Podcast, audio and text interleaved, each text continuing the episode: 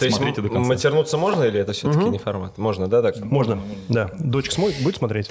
Но она еще маленькая, не, она только смотрит. Сколько лет? Ей шесть с половиной, поэтому... Ну вот у меня сын с пяти смотрит. будет. Не, она, ну я надеюсь, что она такого не смотрит. Ей это неинтересно, она увидит Да. начало Проверь- и проверь- забьет. проверь историю Давайте браузера. первые пять минут просто не будем материться, а потом она переключит. Ну давайте тогда поговорим про синий паровозик. Да. Или что он А, смотрит? Синий трактор. Синий трактор.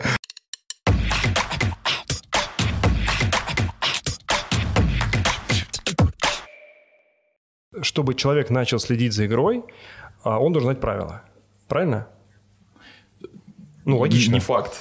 А, Вот ну, я соглашусь, скорее, потому что не факт. На самом деле, да, правила, самые базовые правила, они довольно-таки простые. То есть, как вот вперед бежишь, вперед мяч руками не кидаешь, нога, можно вперед бежать, можно вперед ногой бить мяч, а передавать руками только партнеру назад или вот на одной линии. Ну, в принципе, все. И вот как очки набирать, надо вот прибежать в зачетное поле, вот за линию ворот пересечь и мяч приземлить, набрать очки. Я, вот если все. честно, Василий, вот таким же образом могу тебе всю термодинамику, всю термодинамику рассказать. Согласен, Но согласен. э, смотри, когда ты включаешь регби, э, ты сначала не понимаешь, что оказывается пас можно давать только назад. Надо объяснять. Надо объяснять. Просто здесь такое вот м, такое удивительное явление. Вот в Америке бейсбол очень популярен. Ну, прям дико. Это одна из самых популярных Да, игр. да. А их правила этой игры, они передаются, скорее всего, в ДНК.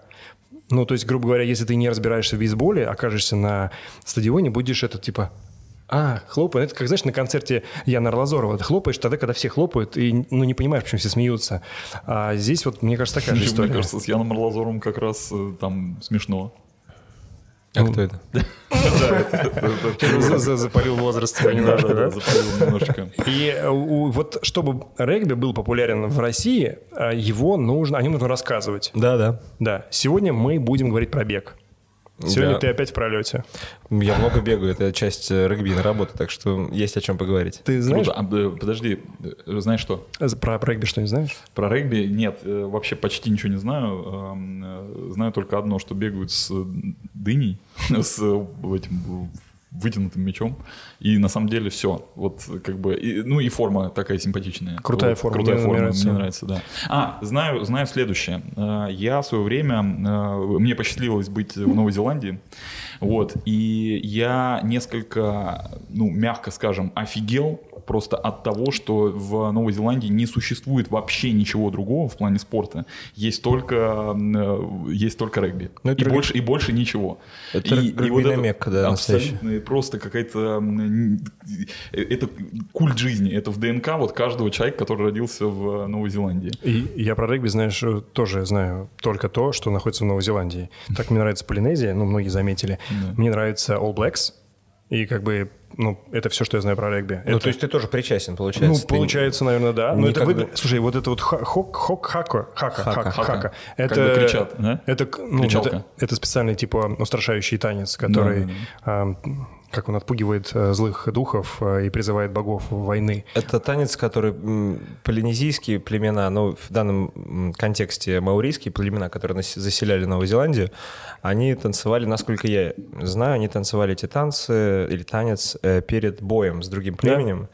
Чтобы, ну, какую-то дань богам. Есть даже перевод, там вот эти слова довольно-таки простые, они там хвалу там солнцу, к богам произносят, и типа там, ну, заряжаются на удачу и так далее. Но при этом они еще, одна из э, фишек этого танца, это, э, если вы смотрите, там очень заметно, они очень сильно вытаскивают язык и пучат глаза. Это тоже один из... э, Пугает. да, да, да. Это именно таким образом, чем, быстрее, чем дальше высунешь язык и сильнее раскроешь глаза, тем типа больше испугаешь врага своего, и может все закончиться одним танцем. Но у других команд, не новозеландских, э, это тоже традиция теперь? Полинезийских островов это традиция, потому что есть, ну там другие племена, просто не знаю названий. Регби популярный в- вообще в Тихоокеанских островах. Это э, Самоа, достаточно сильная сборная. Тонга, это просто государство островное, 200 там с чем-то тысяч человек, но находится чуть ли там, ну, э, в топ-15 мирового рейтинга по регби. То есть находится там такое количество людей, которые способны... А нет, там просто нет ничего всех другого. Там просто там люди как бы живут там, ну, как я это вижу, на пляже, и играют в регби как бы на песке там с детства, потом уже начинают играть в регби на полях, когда обувь у них появляется, вот, и, в общем-то, разъезжаются. Э, Лучшие игроки уезжают играть там в ту же Новую Зеландию, Австралию, где регби является таким, ну, популярным Ну вот топовым у, спорта. у- у не э, полинезийских, там, не плавании у новозеландских команд э, вот такая традиция, она есть или нет? Танцев таких нет, это именно вот островные. Это только их фишка. Это и фишки племен. Фишка вот племен. Да. Они, Кстати- они сделали из этого бренд просто. О, круто. А знаешь, там в чем прикол еще по поводу этого танца устрашения? Они, кстати, его исполняют еще и на свадьбах. Есть очень, кстати, прикольное видео. Не, не шу- не шутка. Исполняют по любому поводу. Да. В школе, на свадьбе, э, ну, я не знаю, вообще на, на похоронах и так далее.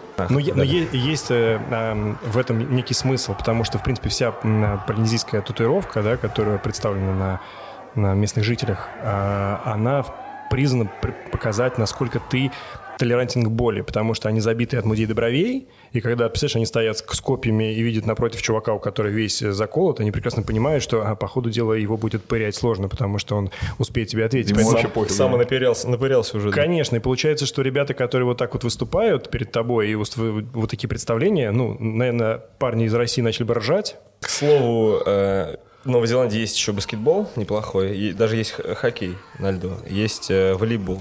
И все эти сборные исполняют э, хаку тоже. Да? Ну, это такой бренд, да, да. Даже хоккеисты на льду я видел. Ну и про- просто эти, эти команды, эти сборные, их там вообще не видно. С- да, Ну, согласен, согласен. Что, э, Вот я был в Квинс, э, в Квинстауне, э, там, там все завешено All Blacks. Вот просто. Ну, они И это, крутые. во-первых, во-первых, это очень красиво. Это красиво. очень красивый логотип. Вот это вот перышко, Да. которое... Ну это, это просто услада для глаз. А потом они еще и выглядят как, ну, не знаю, какие-то роботы-киборги. Не страшно, как ты думаешь, с ними играть? Вы, вы не, не сталкивались с ними, да? Ну вот на Кубке мира последнем э, в Японии. Мы играли против сборной Самоа, они тоже исполняли танец, но у них, в принципе, у полинезийцев они очень э, рано взрослеют, то есть там в 14 лет они уже взрослые мужики, по сути, свои. То есть там ребята за 130, по-моему, как раз самый тяжелый игрок Кубка мира прошедший, по-моему, он тоже был как раз самуанец, может быть, танганец, он весил 153 килограмма.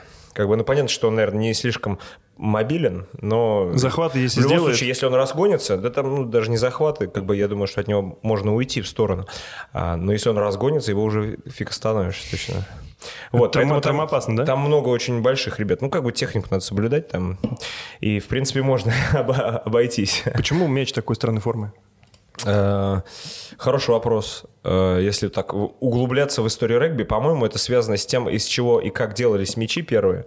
По-моему, они делались, э, ну, боюсь соврать, они делались из желудка, по-моему, овечьего или, или свиного, или коровьего, да, или из кишок. И вот когда его этот набивали, его же раньше набивали изначально, он просто сам, сам приобретал такую форму. И таким образом еще с тех времен, в общем, форма мяча осталась более-менее. Просто, получается, из-за этой формы появились как бы особенности этой игры. Потому Конечно. что, ну, круглым мячом попасть в ворота попроще, чем вот этой вот штукой, правильно ведь? Ну, во-первых, э, то, как отскакивает этот мяч, ну, вообще передача мяча, то есть есть же техника передачи руками, мы же пасуем в основном руками, и дальность, э, точность э, передачи пасов, она, соответственно, когда передаешь руками, ну да, ты его направляешь, соответственно, подкручиваешь определенным образом, чтобы он более аэродинамично двигался, летел и более точно. Соответственно, ну, конечно, многие вещи зависят от того, в какой форме, какой форме мяч, да. А откуда 100%. вообще регби пошло? Ну, кроме того, что Из это Англии. из города регби, как мы все знаем. Ну, как многие, может быть, даже не догадывались, да-да-да. Э, Я, я не знал об этом. Что Город есть. Регби из города Регби. Здравствуйте. Небольшой городок э, Рагби на северо-востоке от Лондона. Я недалеко там жил. Три года я играл в Англии, в английской команде Нортхэмптон Сейдс. Это буквально там в 10 минутах езды от рагби. И, в общем-то, история рагби ну, зар- зародилась там. Ам, Недавно читал лекцию, на Ютубе есть, по истории регби. Это вот в пандемии всякие такие странные вещи начинаешь делать. Это одна из них. Мы, мы, мы ссылочку на твою лекцию оставим. Хорошо, да, безусловно. Я думаю, она будет э, там, ну, может добавиться там по просмотров 100. Сейчас будет 100, 100, 101. Все нормально, мы накрутим. зря, кстати. Вот Не, очень не. зря. Ну нет, а я просто не помню, она бы да, довольно скучная, по-моему, длинная. В любом случае, мне самому было интересно э, изучить этот момент, потому что есть а, официальная легенда, которая общепринятая, что регби э, в скором времени будет праздновать 200-летие. В 1823 году официально якобы регби зародилось, когда в школьной игре по футболу, потому что тогда футбольные правила не были еще ну, унифицированы, скажем так, стандартизированы. Э, Когда играли в футбол, собирались собирались, просто ну, две команды могли собраться, говорит, ну давайте сыграем там 20 на 20, вот, вот отсюда, от этого забора вот до этого, и, и по правилам там, типа, давайте ногами не драться, там, ну, в лицо не бить. Ну, типа и, в дурака, и, пог- в и дурака погнали. подкидного или переводного? Ну, даже еще проще, как бы. И давайте там руками, ногами не драться, как бы, и так далее. Вот так примерно играли в футбол, как я, ну, как я это вижу. И вот в одной из такой игр школьной команды регби один мальчишка просто, ну, по правилам было нельзя его руками брать, а он взял, поднял мяч и побежал в ворота. И вот Эту легенду взяли за основу. Этого имя мальчика было Уильям Эллис. Его именем назван э, главный трофей в мировом регби, Кубок мира. А, Вот сам, сам кубок. Кубок Уэбба Эллиса он называется. Вот. Но это официальная версия. Она как бы... Ну, всем, кто в это углубляется, он понимает, что ну, такого не происходит. Ну, ну, невозможно взять и изобрести вид спорта, просто взяв в руки мяч и побежав. На самом деле там историки проделали определенную работу, и вот я книгу историка одного читал британского, он рассказывал, что действительно, в общем-то, э, к школе регби имеет непосредственное отношение, но э, в то время, как раз вот первая половина 19 века, э, в школу пришел директор Томас Арнольд, его звали, и вот он, он очень такой идеологический был человек, он христианским принципам придерживался, у него было свое видение, как нужно воспитывать настоящих там джентльменов, лидеров империи, потому что это ча- частная школа для мальчиков, ну, понимаем, что это такое, э, католическая или протестантская, не помню, наверное, католическая. Вот, и он э, вот в- помимо того, что он э, внедрил спорт как э, практически основа э, воспитания, то есть через спорт, через э, там тренировки, преодоление там себя, да, победы и так далее, это была часть такого глобального его э, воспитания. То есть сначала они там воспитывали джентльменов, потом там атлетов и потом только образование. То есть вот примерно в такой последовательности, я не помню точно, но вот и э, вот именно это- про этого директора он был на самом деле описал э, в своей книге бывший ученик школы регби. Он на самом деле описывал школ- книга называлась э, "Школьные годы Томаса Брауна", который написал писатель. Я просто забыл уже говорил про эту книгу. В общем, все благодаря книге. Была написана книга в середине 19 века, в 1850-х годах. Она называлась "Школьные годы Тома Брауна". Том, Том Браун это по книге это ученик, который попадает там сын деревенского сквайра, небольшого помещика, э, вот попадает в эту школу и начинает просто, ну, как бы серию таких э, уроков каких-то моральных там проходить, да, вот эти, начинает вот в эту игру непосредственно знакомиться с регби, как с игрой, то есть там вот по, играли в футбол в школе регби, вот по таким правилам, что можно было мяч в руках держать, что можно было тебя захватывать, там, и ты мож- мог захватывать, мяч нужно было занести там, вот. И вот эта книга стала, это вообще была первая книга школьной истории. Вот Гарри Поттер, да, насколько популярен. А вот эта книга, это первая книга, которая стала, стала мировым бестселлером именно... Вот художественная книжка. Именно художественная книжка именно в жанре школьной истории. Неплохой фильм есть, кстати. Лет 20 назад сняли. Как называется? Англичане. Школьные годы Томаса, Томаса Брауна. Ты удивишься. Э, Вот. Так же, как и книга. Да, да. Да, да. Есть и книга, правда, хорошая. Там играют хорошие британские актеры. Э, То ли Майкл Кейн там играет, то ли... э, Кто же? Барбара. Брыльская. Э, Элис Купер. Возможно. А, Всех знаем. Да, да, да. Ну, вы знаете всех. А Вот. э, Были в общем, э, Да, да, да. И вот эта книга, она стала мировым бестселлером, э, потому что все британская, вообще Британия была очень э, сильна в то время. Там викторианская эпоха, Бри- Британия, ну, наверное, переживала там самые сильные свои стороны. Британская империя империя раскинулась там по всему миру. И вот книга стала очень популярной, и эм, эта сама э, книга сложила впечатление в обществе от того, как должна выглядеть настоящее образование в частной школе, вот, мальчишечьей. То есть как делать настоящих там джентльменов, лидеров империи именно через образование и через спорт. И спорт именно такой, как описан в книге, то есть регби. И вот когда во всем мире это прочитали, да, вот этот э, определенный образ сложился в умах людей, все школы Британии, да, и вот колонии, они поняли, что нам как бы надо соответствовать, потому что от нас уже ожидания сложились у людей. И вот, этот, э, и вот эту разновидность футбола они внедрили у себя в школах. Таким образом он распространился через, через школы частные и через университеты, стал мега популярным. Э, В то время, там, второе, начало там, второй половины 19 века, был в разы популярнее, чем футбол, сокер, да, обычный. Вот, потом уже пошло разделение, потом э, э, буквально там ближе к концу 19 века футбол стал профессиональным и стал набирать обороты, потому что рабочих классов тоже в Англии намного больше, чем вот среднего и такого, ну, кто в частных школах учится, соответственно. А регби пошел по другому пути, он профессиональным не становился вплоть до 1995 года, то есть 25 лет назад он стал профессиональным, это вид спорта. И ну, и благодаря этому он сохранил вот эту, знаешь, культурную традицию, э, принципы, ценности, которые вот регби присущи. игра по понятиям. Игра по таким, да, большим понятиям. Слушай, подожди, он стал профессиональным. Это значит, до этого все, кто играли в регби, это была такая дворовая история, что ли? Что ну, это? это была, по сути, они не были регбистами, профессионалами. То есть они не получали, ну, какие-то, наверное, ну, в Советском Союзе, соответственно, спортсмены, в принципе, были на каких-то дотациях, да, в любом случае как-то этим зарабатывали, пусть неофициально. В, э, в других странах это все люди работали там, ну, ну как Исланд, Исланд, сборная Исландии по футболу, условно. Mm-hmm. Они все работали на своих профессиях, э, собирались просто там по вечерам тренировались 2-3 раза в неделю, играли за свои клубы и в сборную также ездили. Когда в России, ну или там в Советском Союзе, если быть точным, э, появился регби? В 1923 году был проведен первый матч по регби в Советском Союзе. Это уже, ну да, уже был Советский Союз. Эм, привез его, по-моему, ну кто-то среди моряков прошел первый матч, по-моему как раз британские моряки учили там наших, условно, по-моему, играть. Не помню, в Санкт-Петербурге или где-то, точно не могу сейчас вспомнить. футбол напоминает. Ну, прям... Скорее всего, примерно одновременно, да, при, при, привезли. Вот, и тогда прошел первый матч, потом, то есть скоро будет столетие регби, кстати, много там всяких мероприятий будет приурочено. Вот, если все будет хорошо, если мы не умрем ближайшие два года, да? Сколько там осталось? Вот. Здесь какие-то данные, что ли? А, я не знаю, ну, как бы на улице посмотри. Безумие творится, да. Да, да. Вот. Ну, можно это вырезать потом. В любом случае. Сейчас вырежем. Вот, поэтому э, регби просто тяжело переживал в Советский Союз. Там были, было время, регби запрещалось.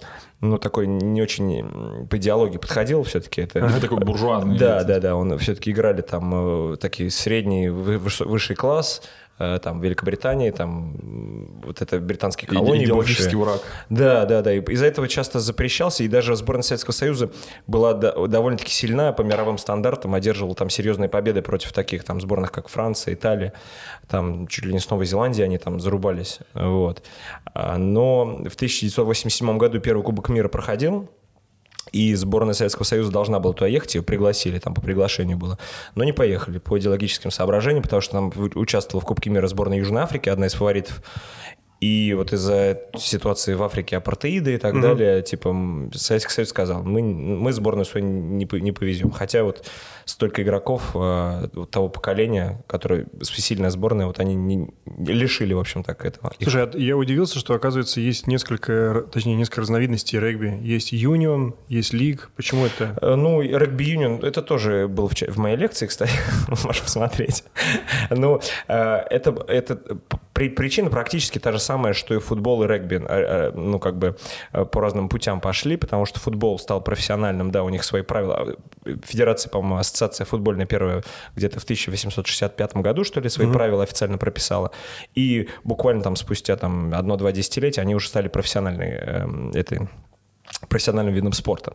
Вот. А э, регби набирал популярность, я говорю, он был чуть ли не популярнее, чем футбол, но в какой-то момент он начал распространяться очень активно на северную часть Англии, а северная часть Англии, как мы, наверное, прекрасно вы знаете, что там в основном рабочий класс живет, там э, города такие, как Йорк, Уиган, и там очень много производств расположено вот на границе с Шотландией и рабочий класс. То есть игра начала распространяться из частных университетов, э, да, такого э, сословия э, высокого на рабочий класс, а рабочий класс в принципе не может понимать, не может понять, почему они собирают там большие стадионы и почему им за это не платят.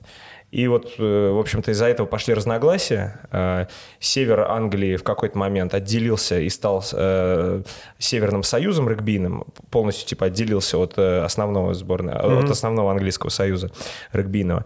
И стали они, в общем-то, профессиональным. И правила у них немного начали меняться, видоизменяться, чтобы игра была, типа, ну, на их взгляд, более динамичной какой-то. Ну, поэтому она обрела, обретала, начала обретать э, очертания регби-13, как мы называем в России, регби-лиг по международному. Вот. И она, они стали вот профессиональными еще тогда, в конце 19 века. А регби пошел своим путем. Вот, э, потерял огромную, наверное, возможности популярности во всем мире, но при этом сохранил вот свою вот эту какую-то ценность особую. А как мы поймем, если увидим, посмотрим на поле, как мы поймем, в какой регби сейчас играют? А, ну, регби-лиг, который, в принципе, ну, вот, а, разный вид спорта с нашим, там даже форма мяча у них чуть более такой округлый. В регби-лиг на поле похоже на американский футбол, потому что там каждые 10 метров линия нарисована.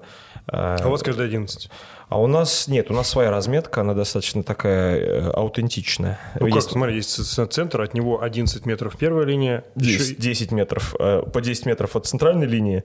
Э, Вот. Есть линии, которые поперечные и продольные, есть линии, которые пунктирные, есть линии не пунктирные. На первый взгляд тяжеловато, да. Но, То есть не отличишь, если ты... но нет, ты, ты вот один раз увидишь регбийную разметку, ты уже не перепутаешь ее, скажем так, ни с какой другой. Ну и плюс хоккейной. ворота стоят.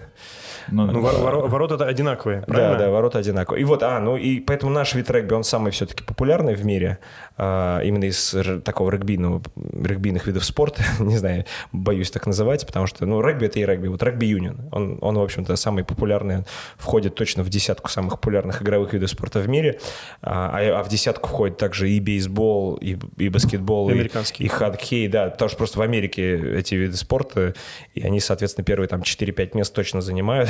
Вот регби где-то вместе на седьмом, по-моему, на восьмом, регби-юнион. И одна из разновидностей именно нашего регби – это регби-7, который такой фестивальный вид спорта. Разница только в том, что мы у нас в большом регби по 15 человек в команде на поле, да, одновременно находится и рубится. А тут такое же, такое же поле, такая же разметка, все то же самое, правила чуть более простые, но и по 7 человек в команде. И играют они на все поле, играют они по 7 минут тайм, то есть это за один день проходит там 3-4 игры команда может сыграть. Соответственно, вот именно эту ви- разновидность регби включили в Олимпийские игры, вот в 2016 году вернули регби. Последний раз регби был в Олимпийских играх тоже в 20-х годах там 20 века. Вот, и, в общем-то, регби-7 это такая наша такая фестивальная история. Она более динамичная, правильно я понимаю? на- намного более динамичное, но э, я вот для себя, я играл и в той, и в другой вид регби, то есть, э, в общем-то, и там, и там, и на Кубке мира по регби-7 тоже поиграл, в Москве проходил в 2013 году. А, но ты сейчас сам, э, вот, обладаю там определенным опытом, понимаешь, что это, ну, это как шашки и шахматы, скажем так. Да? Похожие игры, вроде и поле такое же. Но совершенно тут- разные. ну, совершенно разные, потому что там быстро надо все что-то делать, динамично, но такой глубины, скажем так, как вот в регби в основном нет. Такой глубины тактической, глубины вот... э, э, так думать сильно не надо. Сейчас вот регби-7 это чем вот быстрее атлет, да, чем он быстрее бегает. Вот сейчас как американцы это доказывают. Они стали одними из лидеров в регби-7 за последние э, лет 6, наверное. 7, потому что я, когда играл последний раз в регби-7 в 13 году, в 12 в 13 мы американцев обыгрывали. Пусть там с трудом, но обыгрывали. После этого они э, взяли кучу там легкоатлетов, спринтеров, взяли людей из американского футбола и, в общем-то, и сколотили из них команду, которая, ну, борется уже за призовые места там на Кубках мира. Суперсемейка да, и так сделали, далее. да? У них там есть пару бегунков, которые выбегают там, ну, которые бегут за 10,2, да, сотку. Ну, Это, прям, это то на есть- уровне этого, этих э, чемпионов. нет, ну, да, причем это, это легкоатлеты, которые бегут за 10,2, просто, ну, как бы в легкоатлетике, ну, им там не пробиться, они поняли, что, ну, там все-таки Америка, конкуренция и так далее. И, ну, их кто-то пригласил в регби-7, они сейчас там звезды мирового масштаба, потому что, ну, то, что они просто от всех убегают. Это, знаешь, по- по- похоже на такую какую-то грамотную стратегию, да? Как- Да, как, именно так, вот именно. Взяли, просто немножечко с другого ракурса посмотрели. Ну, и... и именно регби-7 это и так и работает. У нас, э, у нас наши девчонки, именно это сборная России по регби женская, по регби-7, они в регби-15 почти не играют, большое, по регби-7, они очень э, тоже в мире котируются. То есть они там в шестерку лучших команд в мире, они тоже входят вместе там с Австралией, Новой Зеландией, Это Англией. наша женская. Наша женская команда, да, да, да. Вот, она там, ну, 6-8 там. Если там еще 5 лет назад они вообще были там, ну, одними из лидеров, то сейчас конкуренция повысилась, потому что больше стало профессионалов именно в регби женском. Вот. У нас, из наших девчонок там половина пришло там из гандбола, из легкой атлетики. Там, то есть в детстве регби не занимались девчонки, они просто из других видов спорта многие перешли. Слушай, момент. а вот на первый взгляд, кажется, ну, мы, обыватели, смотрим на регби и на американский футбол, и, и не особо видим разницу. Разница только в том, что э, американский футбол бегает в щитках и защите, и, и мы все думаем, наверное, это менее травмоопасно. ну, конечно, там как совсем другая логика, но по ощущениям регби более травматично. Это так?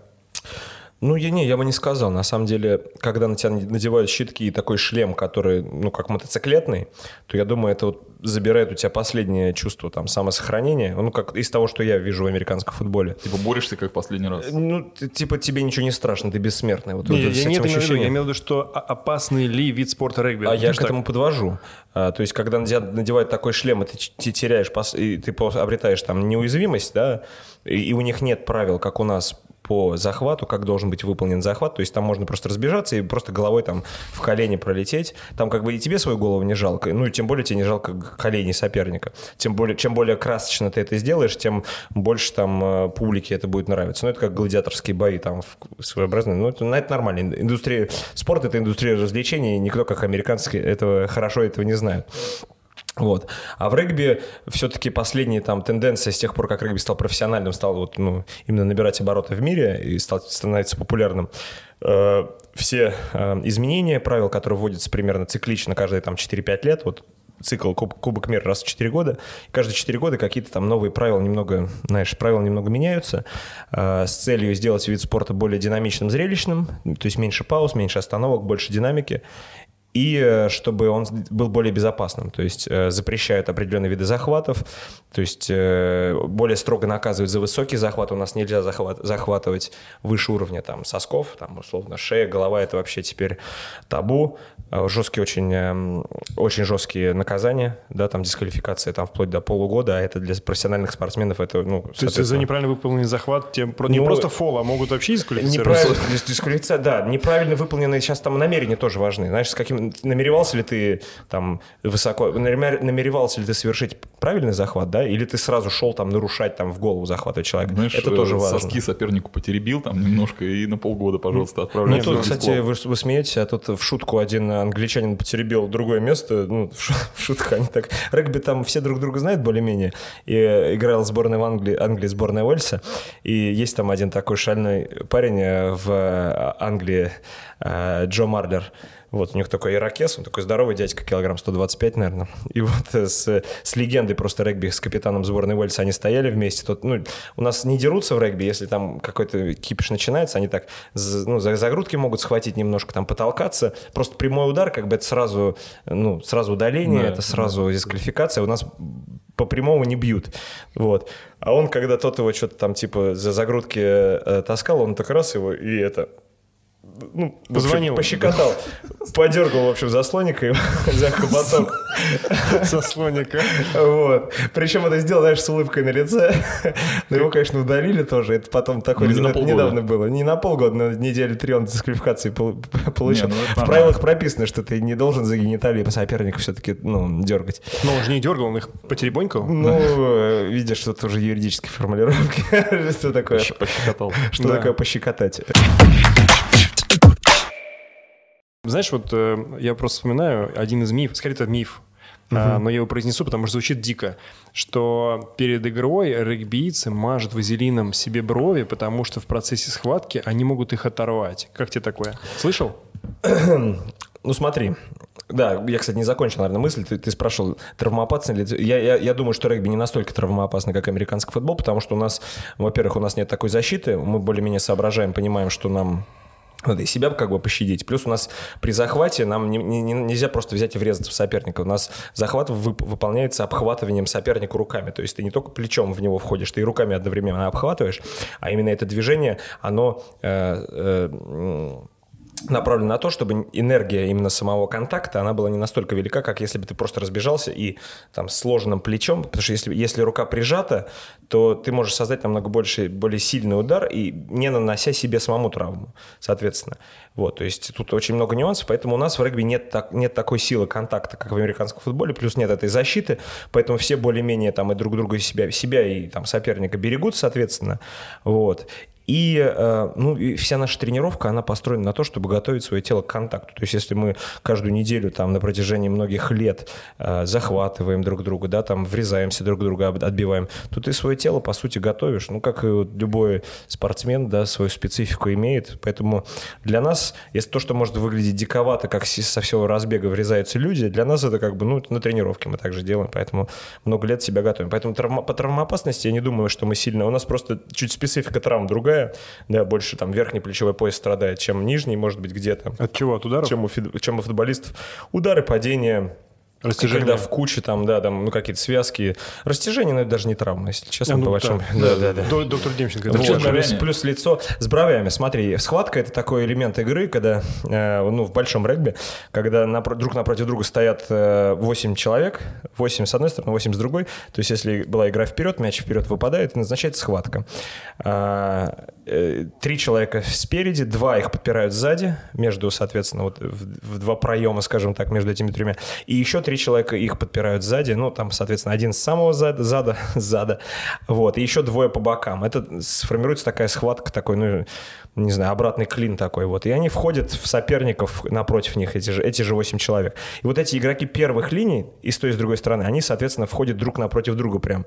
То есть они головами между голов соперника, да, входят. У них очень сильно страдают, на самом деле, уши, так что любого регбиста именно первой линии там, или второй линии можно перепутать с борцом, потому что уши все время такие поломанные, вот, э, распухшие такие пельмешки.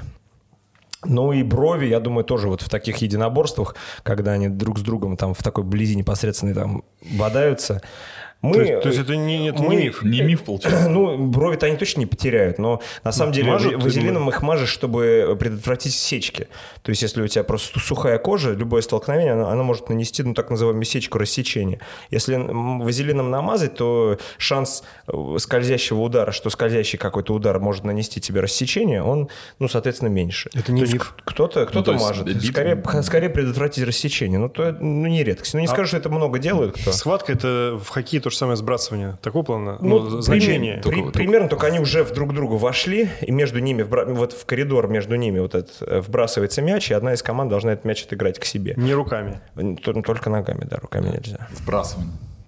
Прости. Такое вбрасывание, да. Сбрасываем. вбра- Что я сказал? Сбрасывание. Сбрасывание, да. Я просто Сбрасывание, меня что, в шестом колене просто повар. Нет, ты просто хорошо брасом плаваешь. Да, и прям сбрасываю. Сбрасываешь, да, ногами, когда, знаешь, это... Это да. Вот, вообще вбрасываю. Короче говоря, я бегаю э, регулярно, когда бегаю в филях, в, на стадионе ну, фили. Там, значит, знаменитое место, это Мекка вообще рэг- регбийное, регби, регбистское, правильно, регбистское, да, говорю?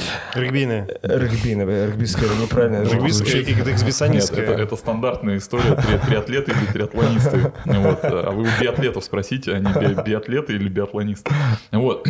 Короче, э, в филях стадион, там регулярно прям вот летом тренируются, я не знаю, там команда, у них э, на воротах э, написано Хруничев, это, видимо, команда этого... Ну, я расскажу, давай немного предысторию дам. Да, да. Фили, команда Фили была организована. Я просто сейчас меня, наверное, игроки там Фили многолетние, там ветераны сейчас заплюют, но я не помню точный год. Там 1960 какой-то год команда была образована под э, там рядом с завода космический, да, Хруничев в том числе. Хруничев, это да, все да. на базе завода была образована команда. Соответственно, именно в том месте с 1960-х годов в Москве это был центр регби. Я сам, будучи ребенком, там провел кучу там детских соревнований, то есть это такое центральное место.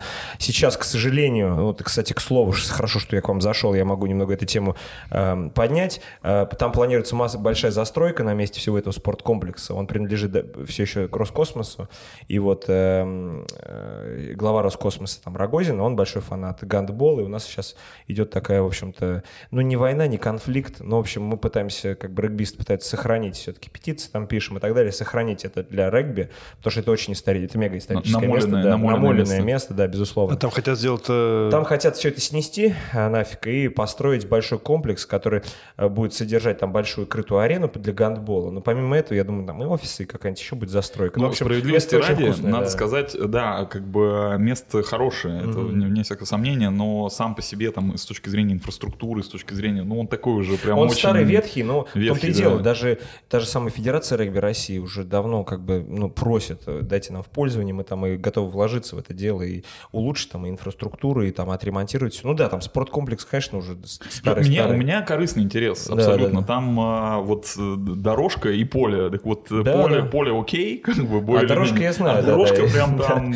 Я на этой дорожке Жопа полная, бегал, когда мне еще было, я не знаю, лет 10, наверное, 11. У меня был, у меня был, знаешь, э, такой момент, эпизод, когда, по-моему, последняя э, скоростная работа перед московским марафоном, это вот э, в этом году было, я что-то с работы не успевал, а уже рано темнеет. Да, да. вот. Знаешь, там, типа, это начало сентября, и там 8 часов уже просто выколи глаз на этом стадионе. Мгм. Ни одного фонаря. Ни одного, Ну да, просто да. ноль вообще. Я Беги там со своим. добегивал уже, знаешь, просто, а там еще эти резинки, вот эти черные, которые там с такими щелями. Вот, чуть я ноги там не сломал, просто реально. Ну, есть, есть. Вот. Но я, я, знаешь, я э, почему про эту тему стал говорить? Э, э, Значит, я регулярно вижу, как тренируются команды. Да, да. Команда, то есть что я обратил внимание? На что обратил внимание? Очень много делают работы беговой. Очень много делают работы, ну такой, знаешь, вот, наверное, правильно наверное, сказать, челночный бег, да, вот все, что связано с такими вот какими-то резкими... Вообще беговая подготовка для регбистов это, э, это большая, э, большая часть подготовительной работы или, ну, как бы это постольку поскольку. Не, ну беговая работа это безусловно основа. У нас силовая и беговая работа в целом-то, ну дальше уже э, узко, узконаправленная специфическая какая-то работа ВКонтакте и так далее с мячом. А так э, бег и сила это, наверное, основа любого, любой подготовки, тем более в современном там профессиональном регби физическая подготовка, ну, может быть, ну, я не скажу, сколько это процент успеха, да, вот хорошая физическая и кондиция и подготовка, но я думаю, что не меньше там процентов 60-70, это чисто вот как, э, насколько хорошо подготовлены твои, твои То есть спортсмены. э, в тренировочном процессе там 60% э, это беговая подготовка. предсезонке, да, в начале сезона это даже не 60, может быть, даже больше, 60-70% подготовки. Потом, чем ближе, тем ближе сезон игровой, тем, чем ближе становятся игры, тем больше внимания ты уже уделяешь работе с мячом, и, и уже вот этот э, элемент э, кондиционной подготовки беговой, он вплетается в такие мини-игры какие. То есть это могут быть игры с мячом, то есть приближенные к регби, но с, с определенными нюансами, чтобы игроки большой объем беговой работы выполняли именно во время этих игр.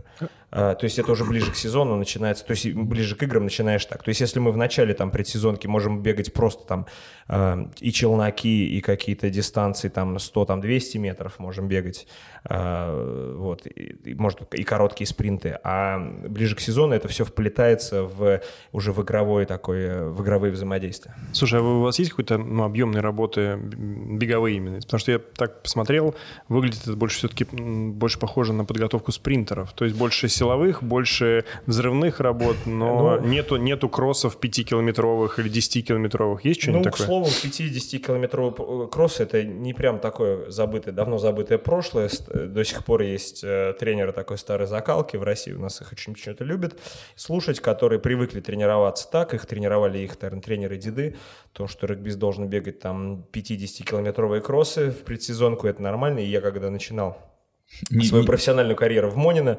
Мы тоже бегали там и по лесу, там 3-5 километров и так далее.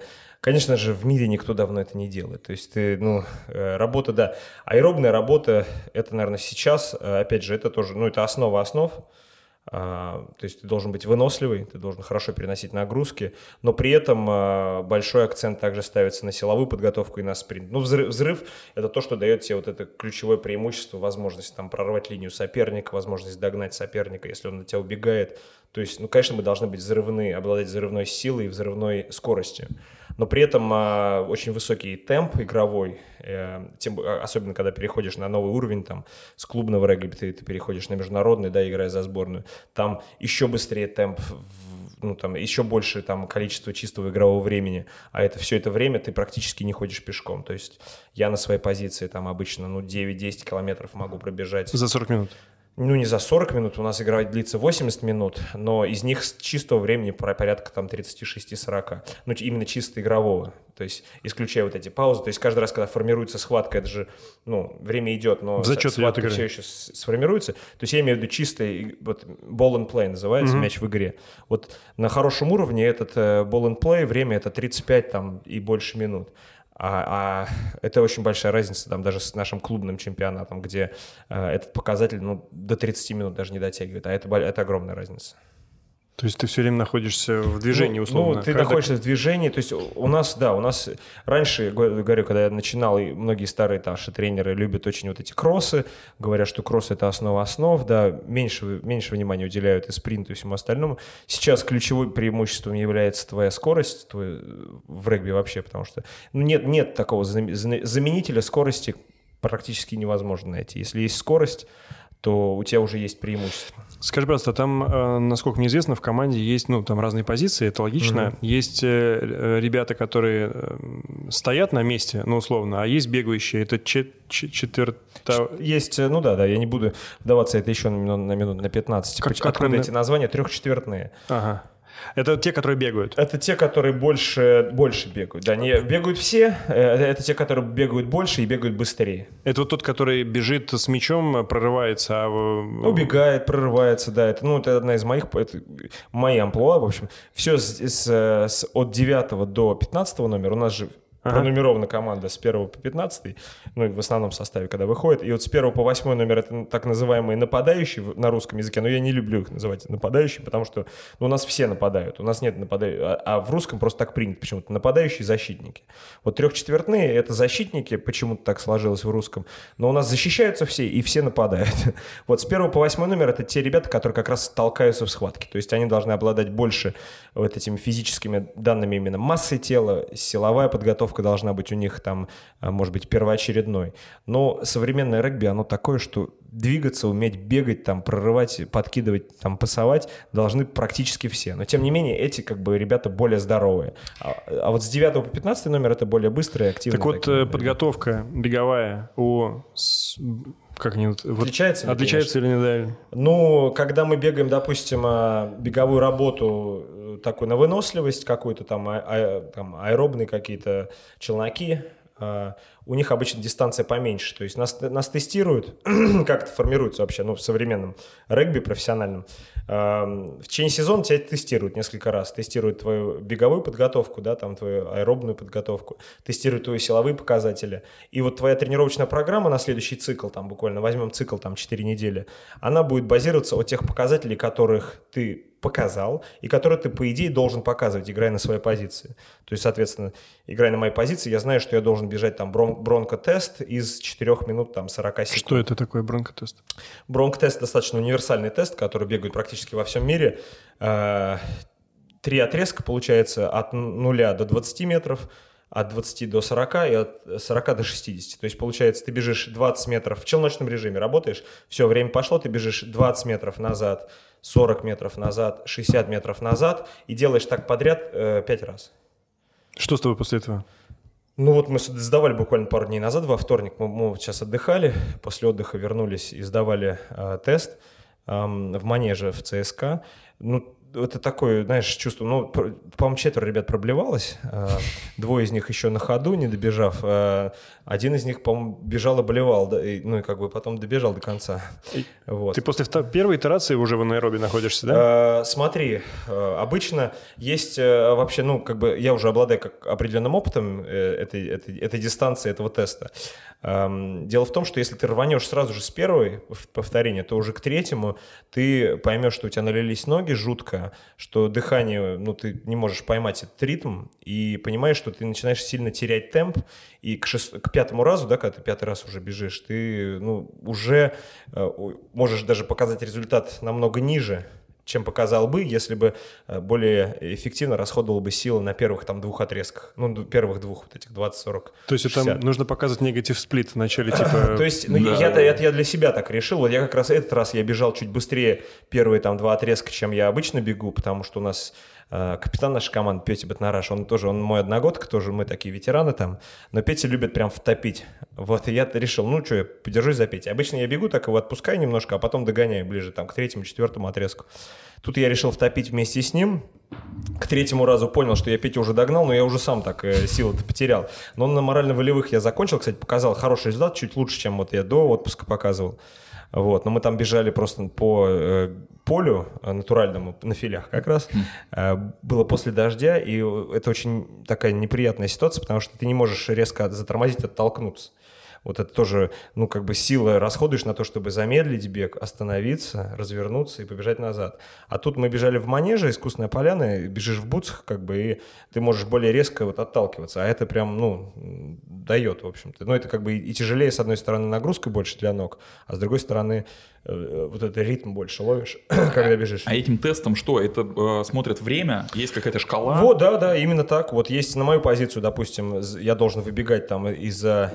Есть просто, есть понимание, как вот лучшие игроки на моей позиции в мире, как вот как- в какое время у А. них, допустим. Например? Ну, например, э, лучшие позиции, там, вот я играю на позиции фулбека, обычно это 15 номер, Вот, трехчетвертной, очень большой объем беговой за игру пробегаю, там и без мяча тоже много работы, именно такой черновой, когда бегаешь, там закрываешь поле, чтобы тебя не, не ударили за уши твоей команде, за спину.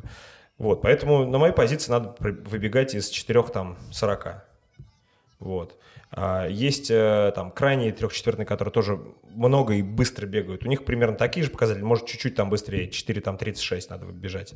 Это вот это мировой стандарт. Как бы если ты бежишь быстрее, ты уже как бы вот значит в топ там сколько-то процентов мира ты находишься по выносливости аэробной. Прикольно. И соответственно, когда люди пробежали, в зависимости от позиции, у них есть свои нормативы. То есть понятно, что до мировых стандартов там не все наши игроки дотягивают пока что. Но э, тренеры по физподготовке сразу понимают, вот в каком состоянии они сейчас – через, э, на ближайший цикл работы им дается. То есть, опять же, все наши беговые работы, которые нацелены на вот, э, улучшение этих результатов, они будут, то есть, их время нормативное, да, в какое они должны будут укладываться на какую-то челночную работу, оно будет отталкиваться от их текущего, чтобы их результат планомерно рос к тому, где они должны быть. То есть примерно то же самое касается силовых тестов в тренажерном зале. То есть нас тоже тестируют на основные там базовые там приседания со штангой, жим лежа, тяга к себе там согнувшись со штангой. И уже дальнейшая работа планируется, исходя из тех весов, которые ты показал, процентовка высчитывается, и вот именно рабочие веса высчитываются процент от твоего максимума. Ну и также и вот здесь. То есть, ну, это такая стандартная работа. Да. Интересная тема, а, техника бега. Угу. Она отличается от бега спринтера и бега там на средней длинной дистанции? Или у вас есть какой-то свой секрет у, у регбистов, у регбийцев? Регбийцы, регбисты. У регбийцев не знаю, у регбистов есть... Э, в общем-то, мы много спринтерской работы в том числе. То есть у нас часто тренеры по, там, э, по физподготовке, они часто как бы занимаются с нами техникой там, бега, да, техникой а, там, старта, да, мы отрабатываем, то есть как правильно стопу, ну именно, ну, у нас больше, конечно, спринтер, спринтерский интересует mm-hmm. техника, то есть в каком положении там должна быть стопа при касании земли, как должна двигаться колено и так далее, как должен быть там проходить полный круг там пятка твоя и так далее. То есть это все разбивается на короткие какие-то э, упражнения, да, каждое упражнение нацелено там одно упражнение на работу руками, одно упражнение на, на, на отталкивание от земли, другое на именно контакт с землей э, твоей стопы, чтобы она была в напряженном состоянии и так далее. То есть это тоже... СБУ так называемый, да? Да, да, для этого есть тоже, соответственно, свои тренировочные. Опять же, это просто, я говорю про то, что вот именно как это должно быть, как это некоторые клубы в России уже, да, на этот уровень поднимаются, поэтому это нас отличает, можно сказать, от тех, э, там, Новой Зеландии, Англии, топовые, да, мировые, которые этим занимаются уже много лет. У них самые лучшие там тренеры по физподготовке в мире. Очень много, кстати, берут из американского футбола, потому что, ну, в Америке, в общем-то, к этому там спортивная наука, она, наверное... Подсматривают, да? Спортивная наука, она, в общем, там в порядке. Дай списать. Вот. Да, да, да. Но у нас то нет. В Европе тоже спортивная наука. Если, в общем, к этому относиться серьезно, то ты понимаешь, что это может тебе дать ключевое преимущество. Если твои, твои спортсмены прибавят там десят, пару десятых секунд, да, на ну, там, не знаю, у нас тестирование скоростные, мы тестируем вот эти, у нас ставят эти лазерные ворота, нас тестируют с нуля до 10 метров, как ты быстро, и там с нуля до 30 метров. Вот они очень четко показывают, в общем, как люди хорошо ускоряют. Лазерные ворота, это круто. Я, я хотел пояснить, почему я задал такой вопрос. Э, я давно играл э, с взрослыми дядьками и с друзьями на, в Лужниках на полполя в футбол. И там были разные люди, и вот у меня был там знакомый один, который когда выходит, если он играет против тебя, то у него невозможно отобрать мяч по одной простой причине, что ты просто не понимаешь и моторику его движения. Вот он бежит на тебя с мячом, ты тоже сближаешься с ним, но ты же понимаешь, да, у тебя нет возможности резко менять движение. ты смотришь на него, у него пошло плечо направо, вперед, нога, и ты понимаешь, что он идет туда. Но он не идет туда, он идет туда, и ты не пони... то есть ты не понимаешь головой, как происходит его движение. Mm. И потом выяснилось, что он регбиец. Регбиец. Рег... Ребенок. Ребенок. И вот есть, есть ли вот эта вот техника, или это просто наработанная... Это уже не техника бега, это техника работы с мячом, это техника обыгрыша соперника, так называется сайдстеп. Это смена направления. На самом деле самое... Что-то из этого генетически закладывается. Я видел очень талантливых людей, которые талантливы от природы, в том плане, что они могут бежать и практически не э, теряя скорости, сменить направление бега. Это, это, это очень тяжело наработать, этот скилл, да? Это можно как бы работать планомерно, но тем не менее у людей там есть природная к этому предрасположенность, а есть наработанное что-то. Но вот смена направления, двигаясь на высокой скорости, это... Тренируете? Это тренируем, но это уже как бы не техника бега скорее, это техника работы уже, техника обыгрыша, потому что ты делаешь... Техника обмана. Техника обмана, да, то есть как ты э, своим там движением, корпусом покажешь, показываешь, что ты идешь в одну сторону, потом резко меняешь направление. Но не все из этого можно, скажем так, довести до топ-уровня, не обладая изначально какой-то предрасположенностью э, физической, да, к этому. Но это выглядит, э, знаешь, мы все смотрели на это как на какое-то чудо, потому что, ну, когда он идет с мячом, все уже такие, да ну, да, да, да. Ну, ну это резкая смена. Непо- непонятно. То есть он генетически. Просто он просто как, как жидкий такой типа чувак, который да, да, как-то. Да. Не, я таких встречал. Ну, смотри, я вот э, в детстве. Когда Почему футболисты так не делают? Нет, подожди. Вот я в детстве, когда занимался баскетболом, как раз там э, вот это очень тоже отрабатывается мощно. То есть ты прям э, есть целая серия упражнений, которая позволяет тебе как бы вот корпусом дать понять сопернику, что ты идешь вправо, а на самом деле резко просто угу. тут же как бы уходить влево. Да. Вот. И из-за того, что вот существует вот этот лаг там в доли секунды, что противник тебе начинает верить, и он начинает двигаться в ту сторону, куда ты показал, а ты резко меняешь угу. э, ориентир движения, все, ты как бы, ты уже на коне, ты уже как бы, уже у него за спиной. В регби это, еще... это отрабатывается. Да, это отрабатывается. В регби ты же еще, ну, ты как бы не один на один с соперником. Уже толпа. У тебя есть партнеры, да, справа-слева, у тебя в руках мяч. То есть, когда у тебя мяч в двух руках, то соперник, против которого ты выходишь, он же не знает, что ты будешь делать. Ты можешь сам пойти, а можешь пас отдать. Соответственно, почему учат мяч в двух руках нести? Может быть, это не, не, не прибавляет, конечно, в скорости бега, да? Но когда у тебя мяч в двух руках, соперник не знает, что от тебя ожидать. То есть ты можешь одним взглядом там или там ложным движением показать, что ты даешь пас. Опять же, соперник это выводит из равновесия. Он, может быть, там буквально там на полшага перебегает, то есть теряет позицию, открывает для тебя там пространство. Тут ты подрезаешь, как бы идешь в, в, в пространство, которое он оставил внутри, там, внутреннее плечо, так называемое. Если у него корпус повернут, ему уже уже не исправить эту ситуацию. Но я уверен, что в том же Амфуте это тоже прекрасно отработать. Там в основном без мяча они обманывают, чтобы им открыться, да, чтобы вот э, обмануть всех и выбежать, и чтобы тебя никто не брал, вот эти вайд-ресиверы, когда выбегают. Мне интересно смотреть, как они работают. Сама игра как бы тяжелая. Я был вживую смотрел на Уэмбли в Лондоне. Там каждый год играют, приезжают 49ers, сыграли с кем-то, не помню, был год 2012. Но она очень длинная, когда сидишь на стадионе это надо там, в компании друзей, как бы с пивком, еще чтобы тепло было, а там Лондон, по-моему, осень, ну так себе, так себе была, в общем, погодка. И Мэри, Поппинс. Нет, просто... Э, Ужасная погода, и Мэри, ну, да, цитата из фильма. Поппинс. Да, да. да, да, все правильно. Fucking Поппинс, да, А скажи, так. много ребят из легкой атлетики пришло к вам? Эм, приходят, э, я говорю, как я уже говорил, в регби 7 для них, наверное, намного больше перспектив, потому что в регби 15, ну, во-первых, меньше пространства, да, э, то есть по 15 человек в команде, то есть поле такое же, пространство для маневра меньше, и тебе, ну, тебе нужно действительно там любить регби, скажем так, чтобы э, научиться и любить вот этот контакт, э, ценить его, да, там находить в нем какое-то там наслаждение и от контактной работы в том числе, не только от бегов. Обычно легкоатлеты любят бегать. Поэтому для них приятнее, наверное, играть в регби-7, когда игроков в два раза меньше, пространство, соответственно, в два раза больше, и они очень, они могут как раз применить свои навыки бега, свою, так, ну, свою подготовку а, применить намного более эффективно, потому что так или иначе им, им придется научиться ловить мяч, это не так просто, да, на скорости особенно сделать, угу. а еще если ты устал, то у тебя как бы, ну, там больше работаешь на рефлексах, на инстинктах, когда ты устаешь, да, там голова уже не так сильно варит. То есть это какие-то навыки, наработанные годами, что, в принципе, делают профессиональные спортсмены. Мы годами оттачиваем навыки, чтобы не задумываясь, там, поймать мяч, отдать пас, сделать захват. Чем больше навыков ты как бы доводишь до автоматизма, тем легче тебе думать о более таких глобальных вещах на поле, там, о тактике командной, как увидеть что-то там, знаешь, что делает соперник, что тебе дает как бы возможность э, использовать там слабые стороны соперника, да. И вот чем больше ты навыков оттачиваешь, соответственно, когда легкоатлет приходит, ему тяжело, тяжеловато, потому что у него нет оттаченного навыка, отточенного навыка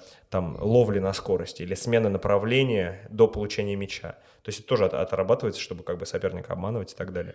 Поэтому ему тяжелее. Ну, ну так, ну так есть э, легкоатлет у вас? Применение, да. В, ну, я знаю, в регби-7 приходят регулярно у девчонок в женской команде, а в нашей, а девчонки у нас э, играют практически только в регби-7.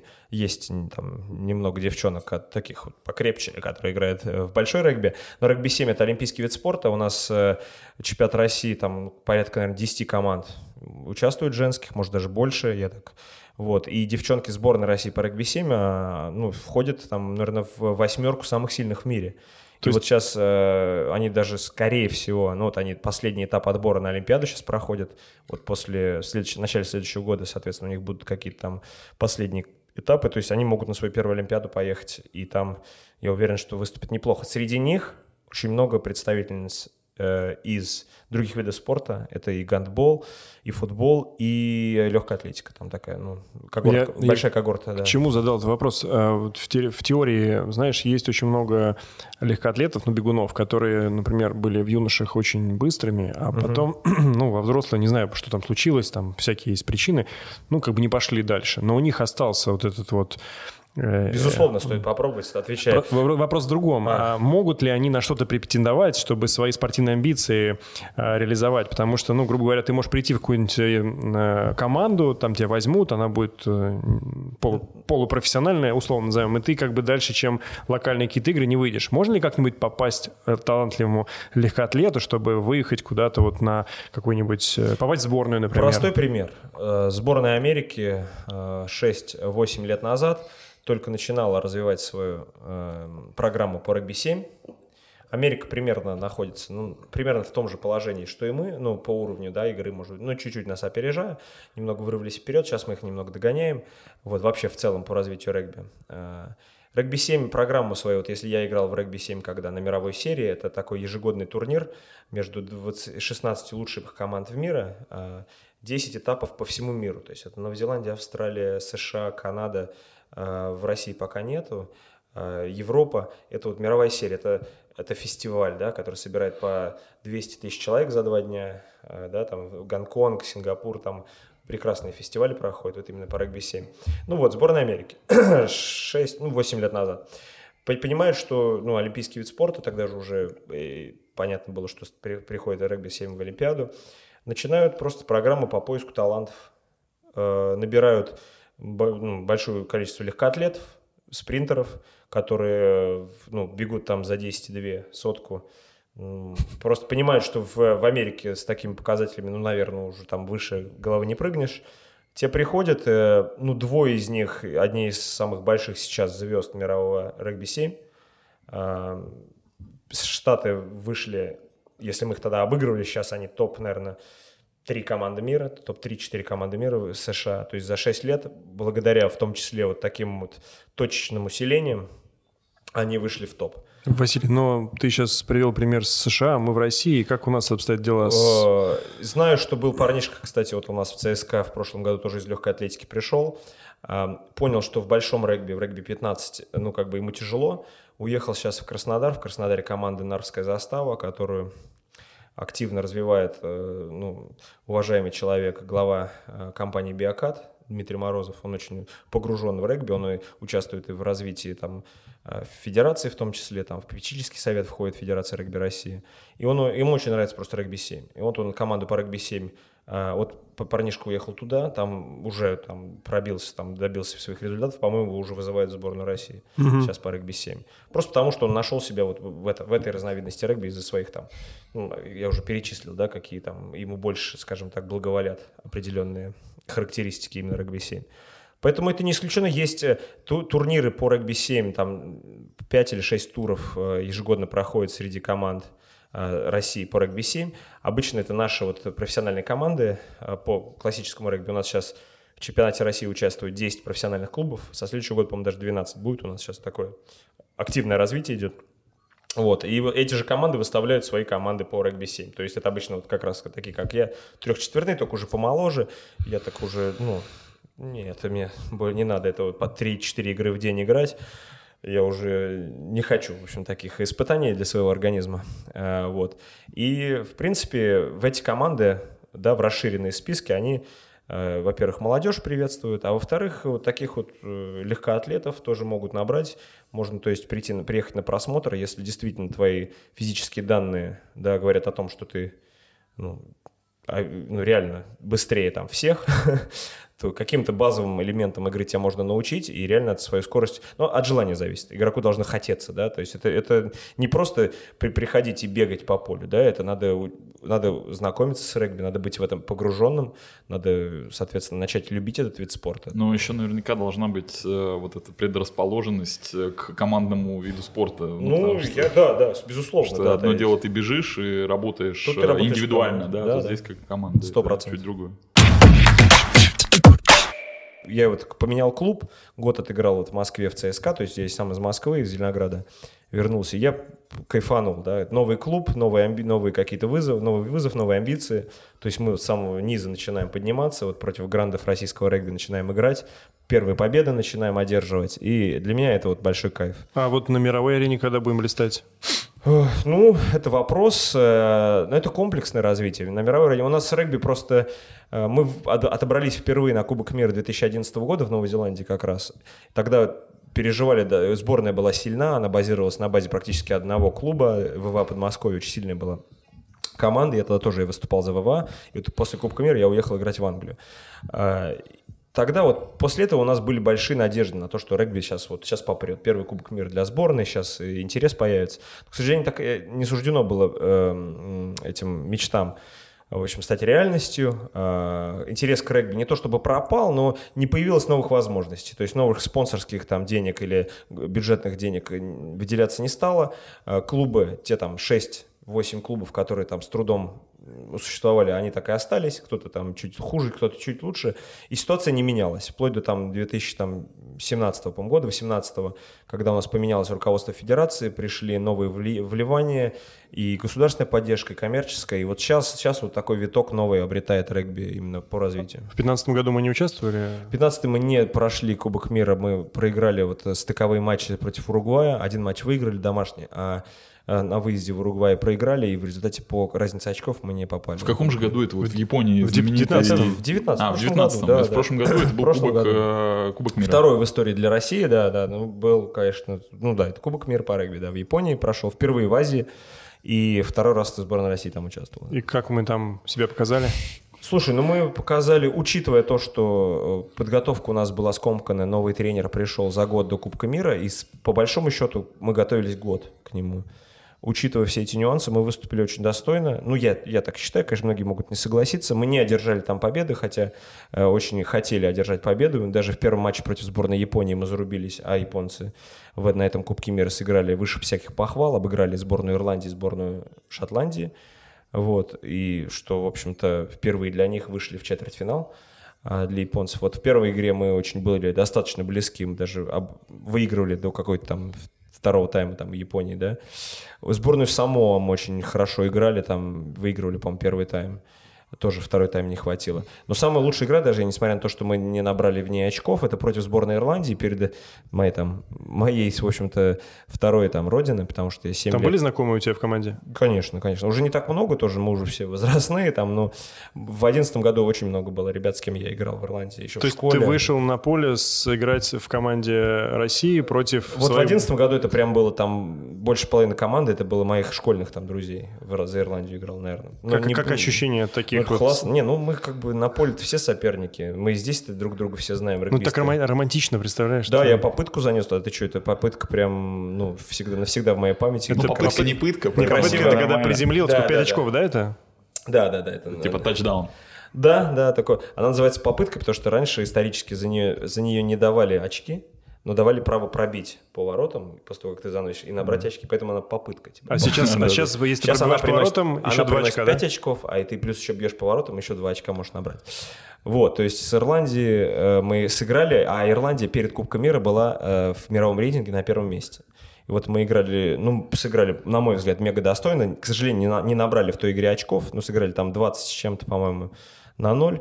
А, вот, но то, как мы бились в этой игре, это прям, ну, вот. Слушай, а вот эм, э, вы за сколько до начала игр прибыли в Японию? Потому что мне интересно, вот акклиматизация, это все-таки как бы, ну, не, не в Краснодарский край пролететь. Да, да, ну, вот в Новой Зеландии мы прибыли что-то очень, по-моему, загодя, ну, ну, как очень, дней за 11, за 12 до первой игры. Это, ну, достаточно много. В Японию, Нормально, да. по-моему, чуть больше недели, там дней Этого 8. хватает? Или, все, Вполне, или не, ты все равно чувствуешь, что играешь где-то в каком-то месте, где Ну, влажность другая, суши везде. Ну, так и так. Это, я не знаю, сколько надо лет прожить в Японии, чтобы для тебя Япония стала родной страной с ее влажностью. Влажность там действительно некоторые матчи. Вот с Ирландией, я помню, мы играли на арене, которая с закрывающейся крышей. Там, по-моему, свой микроклимат. Там э, мяч был как кусок мыла. Есть определенные там э, трюки, как, э, в общем, облегчить себе ловлю и контроль мяча. А, Ну, есть специально, вот я знаю, гандболисты используют определенный там клей такой тягучий, на руки, на руки намазывают. Да, Ну да, такой. Это не читерство?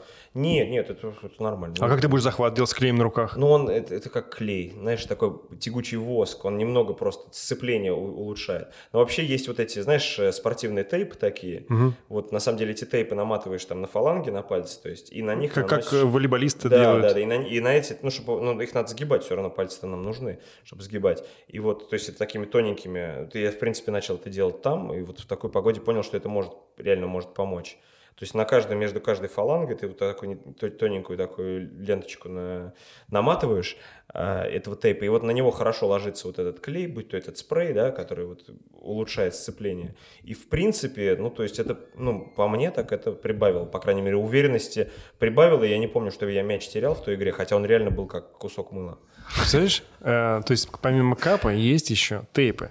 Да, Ну, Нет, это- тейпы, тейпы это то, чем, ну, в тейп, я думаю, многие используют. Голеностопы заматывают, наверное, во многих видах спорта. Тем более, по-моему, американские футболисты, по-моему, они обязаны заматывать эти голеностопы. Баскетболисты делают это. Да, да, да. Колени там, ну. Это два, два элемента важнейших экипировки. Тейп Да. и капа у, у регбиста. Но, они- но они единственные. На самом деле в регби нету обязательных элементов защиты, которые ты обязан носить. То есть даже капы, они не обязательны. Но они, конечно, желательно, если у тебя башка есть, и, и то ты ее ты не носишь. отбитый. Да, да, да, ты, ты ее носишь.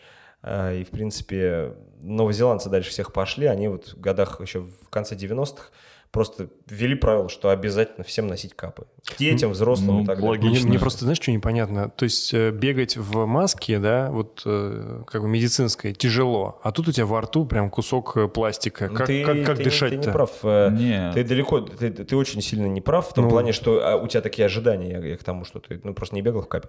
А, Нет. хорошие капы, они делаются на заказ у стоматологов по твоему слепку, ты даже не будешь ее чувствовать, что она у тебя во рту. То есть это не, это не, дву- это не двойная капа боксерская, где небольшая прорезь посерединке. Это капа на верхние зубы. Она, в общем-то, вложи- встает как летая, а ты ее даже не замечаешь. А, то есть это только на верхние зубы? на верхней, да. Нет, я это не знал. Я думаю, что они бегают А, как как боксер. Как боксерская. Ну да, а ты что, знал? Нет, я как-то... ну, А, для меня это просто даже Ну, хоккеисты тоже в капе э, бегают, у них не боксерская, у них именно как верхняя, поэтому нормально как бы представлял себе. Я недавно, кстати, я же учусь сейчас э, в магистратуре в спортивном управлении. Я недавно, вот как такая часть, мы заканчивал первый курс, написал большую статью, исследование по тому, как российские регбисты как раз носят капы. Это статья вот недавно тоже публиковал ее. Вот, она вышла, и как раз у меня, меня консультировал мой э, знакомый врач-стоматолог, который уже больше 10 лет меня в Москве делает капу. Вот у него очень хорошая, большая э, обширная практика и с хоккеистами, и с регбистами он работает. Ну и интересно, мне, мне, прошерстить огромное количество зарубежной литературы пришлось, как вот в мире вообще, в принципе, какая практика. Ну, в общем, есть над чем задуматься. Ну, В двух словах, в чем, в чем там разница? Капы, капы нужны. Надел и Кап- надел, и надел, и Кап- Капы надо носить, капы помогают. Есть э, доказанные их преимущества в предотвращении, соответственно, травм зубов, травм челюсти, травм шейного даже отдела. А, И э, вероятнее всего они помогают предотвращать э, сотрясение мозга, что тоже очень большая, ну, одна из таких основных видов э, травм в регби, в, там, в таких контактных видах спорта. Нет прям, прям полностью доказанного да, преимущества, потому что ну, просто, ну как проведешь, это не очень этично проводить такие исследования, скажем. Вы носите капу, а вы не носите, и посмотрим, кто из вас больше сотрясений мозга получит. Поэтому просто нет методологии такой, которая бы позволяла в настоящее время, такая с этической точки зрения, проводить Не, ну, такие знаешь, так исследования. взял 100 человек с капой, 100 человек без капы. Деритесь. да, Ну, типа того, да. Есть же такие исследования про шлем велосипедный. Ну, как бы... Почему не могут сделать с капами? С другой стороны, как бы, вот, ну, мне как обывателю непонятно вообще, в принципе, как она может предотвратить э, сотрясение мозга. Ну, смотри, если, если прям вообще просто, что такое, когда ты получаешь удар? А, Там нижняя там челюсть об верхнюю стукается, да, там зубы, зубы, зубы стукаются, там, как правильно называется, стучат друг об друга, и вот эта сила удара, там, допустим, если ты в челюсть получаешь удар, она передается там вверх в мозг. Если у тебя есть хоть какой-то буфер, да, мягкий, то, по идее, но он поглощает. Он поглощает, распределяет часть вот этого энергии удара, и, в общем-то, ты не получаешь всю эту энергию, которую ты получил по челюсти, ты не получаешь всю Это во время мозг. падения, да, такое ну, может это, произойти? Ну, в плечом может тебе кто-нибудь ударить в этот. Ты можешь удариться там, э, когда ты захватываешь. На самом деле, большая часть сотрясения мозга, по-моему, три четверти, получает игрок, не которого захватывают, да, в регби, а который сам захватывает, но попадает при этом э, там виском или частью какой-то головы неловко попадает в, бедро. в локоть, э, в бедро или в колено соперника. То есть на технику захвата тоже очень много обращают внимание, э, чтобы не травмировать себя. То есть это вот, вот именно по статистике э, сотрясение мозга, по-моему, три четверти сотрясения это игрок, который захватывает, а не которого захватывает. Слушай, а вопрос такой. Мы сейчас говорили про историю с э, чемпионатом мира в Японии, угу. и там был Кубка вот этот... Мира. Кубка мира. Кубок мира. Что, что пианино, что фагот все равно, да? Не умею играть. А, я просто хотел про этот вирусный ролик, который ты э, снял это же была не постанова ведь, да? Когда у тебя брали интервью, и ты вдруг начал говорить на английском языке, и никто не поверил, что ты так хорошо знаешь ну, русский. Ну, ты не сам снял, он не сам, наверное, снял. Ну, я понимаю, ну, как бы, да. Вопрос, вопрос, на самом деле, в другом. Э, э, Все понятно, обычная штатная ситуация, просто мне интересно, как эта штука завирусилась, и что тебе потом стали говорить про это, что... Проснулся знаменитым? few penalties, a couple of missed opportunities. I think that was the difference at the end. But uh, thank you very much for the crowd today. We could hear our own support, and obviously we could hear the Japanese support. So спасибо большое всем, кто пришел. Спасибо, мы вас слышали. Спасибо огромное за поддержку. Э, такие флеш-интервью это, это обычное дело на ну, таких больших соревнованиях международных. Ну и в футболе это часто видим, видим когда капитан, Футбол, обычно, везде, обычно да, капитан да. команды обычно за всех, э, в общем, так э, от это отрабатывает. Отдувается. Отдувается, да, за всех. Соответственно, Кубок мира там, ну, там все на английском. Тут вроде как я капитан, ну и, и английский я хорошо знаю, соответственно, сколько лет там я учился в Ирландии, там прожил в Англии. В общем, мне это мне нормально, я к этому отношусь достаточно легко. Поэтому я так э, просто бегло отвечал на вопросы, ну и почувствовал, ну не почувствовал, а как бы я хотел поблагодарить наших болельщиков, которых действительно было много, которые приехали в Японию, там нас хорошо поддерживали, тем более матч открытия, это, ну, это большая честь играть в таком, э, скажем так, э, во-первых, Кубки мира, большая честь играть, плюс ты играешь с хозяевами Кубка мира, плюс еще и на матче открытия. Там присутствовали очень высокопоставленные чины японцев, э, наши тоже поддержали эм, э, чиновники. Поэтому просто хотелось поблагодарить болельщиков, и я так вот вроде начал на английском, ну и в конце так на русский перешел, поблагодарил всех. Времени мало, уже хочется как бы с поля уже уйти, и говоришь, что быстро, это флеш-интервью, не зря оно называется флеш, ну, значит, надо говорить быстро. И как-то все, ну, сказал и забыл. Вот. И на следующий день что-то как-то, видимо, в World Rugby, который, ну, вот Кубок мира, да, там в соцсетях выложили, и там какие-то начались такие отклики, типа, какого, какого фига там с ирландским акцентом говорит э, капитан сборной России. Что-то такое. Хотя я свой, у меня ирландский акцент, он как бы есть, но я его там со временем, он, он уходит. Я же в Англии тоже пожил. Там, когда вот ты в окружении там англичан, вроде ты английский акцент начинаешь. Но мне стоит там поговорить с каким-нибудь моим ирландцем знакомым, это сразу вот так вот приходит. Липнет, потому что, да? Да, я там с 15 где-то до 20 там одного года я в Ирландии учился, среднюю школу заканчивал, потом институт, и поэтому у меня все-таки это уже где-то отложилось глубоко на подкорке. Вот. И потом было второе интервью после, команд... после игры со сборной Самоа, тоже, в принципе, ну, примерно с таким же эффектом. Ну, а потом все уже перестали на это обращать внимание, потому что это уже завирусилось.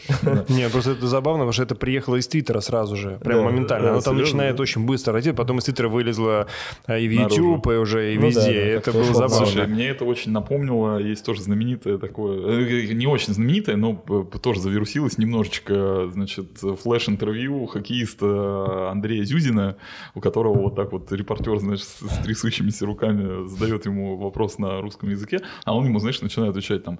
Ваши комментарии по первому тайму? Ну, uh, Superior come out pretty hard against us, and um, I mean, I think the first period is uh, kind of pretty equal, you know, like, уф, я на английском языке вам разговариваю. Знаете, я, извиняюсь, Вот это вот прям вот один в один ситуация. Мне очень нравилось как бы все эти объяснения, как-то и догадки, почему у человека такой английский, и вот это все, значит, все сразу поняли, кто он, там, все рассказывают, понятно, что это никакого отношения не имеет, что ты, оказывается, был тренером у ирландцев и еще что-то там такое слышал. Вообще мне почему это... У меня сестра уехала в Ирландию сейчас жить, и ты говоришь про ирландский акцент. Я, значит, общался, и дети пошли в школу там местную.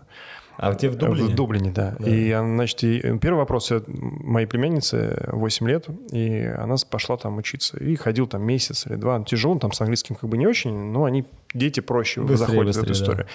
И я, значит, задаю вопрос, как у нее вообще с английским? Я говорю, слушай, у нее с английским как бы не очень, а ирландский у нее прям очень хорошо. И тут я, знаешь, так типа, ирландский?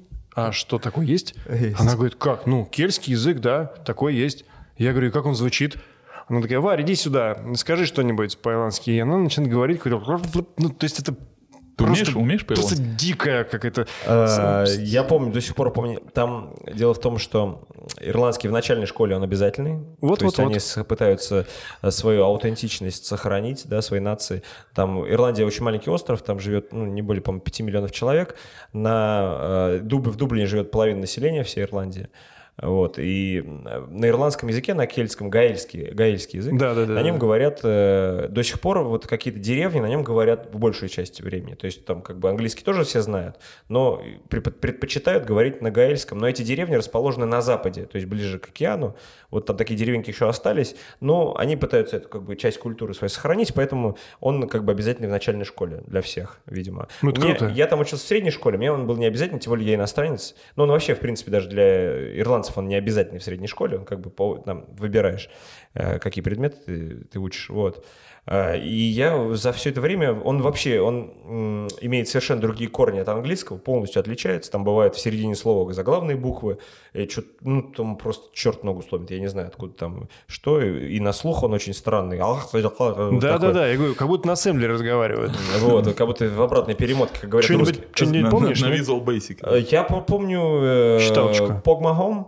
Это поцелуй меня в попу. А, ну все. Как, как еще раз? Home. Pogma Home. Попмахом. Э, Я в свою бытность э, бухал с э, ирландцами, вот, и э, я говорю, ну вы же- профессионально, видимо. Да, профессионально. Вот, э, и я говорю, вы же, англи- не, вы же англичане. Они говорят, не-не-не, какие англичане. Не, Мы, мы, э, мне очень понравилось, они меня долго учили, как правильно говорить. Я, естественно, там, у меня не, не получалось, потому что сложно. Они такие, мы Orlands. Вот знаешь, такие, ой, как-то они вот так вот, о, почему-то первое о, вот это вот. Мне было вообще непонятно. Мы ирландцы, ирландцы. Ну, Orlands. э, это-. Не, не, ты, кстати, хорошо передаешь. Орленд. Орленд. Орленд. Орленд. Орленд. Вот, да, да. Э, Говоря об ирландском акценте, нельзя просто взять и выделить вот это ирландский акцент. Там бывает, вот на автобусе проезжаешь 2-3 остановки, и там говорят уже с другим акцентом. Я жил и учился почти все время на юге от реки, там э, Дублин делит на, на- на две части, река Лифи. И вот я учился на юге, вот и, и в школе сначала там учился, в колледже, и, по- и потом в институте.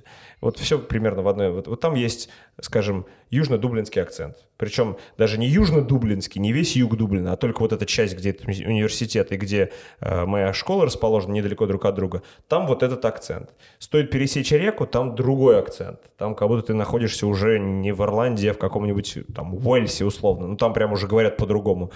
А, Если поехать там на север Ирландии, где Северная Ирландия, там ну, там есть, конечно, граница, ну, чисто на карте, а так-то никаких границ нет. Ты на машине можешь проехать, но ты уже из Ирландии в Великобританию въезжаешь. Там реку переехал, там уже здесь евро были, а там уже фунты.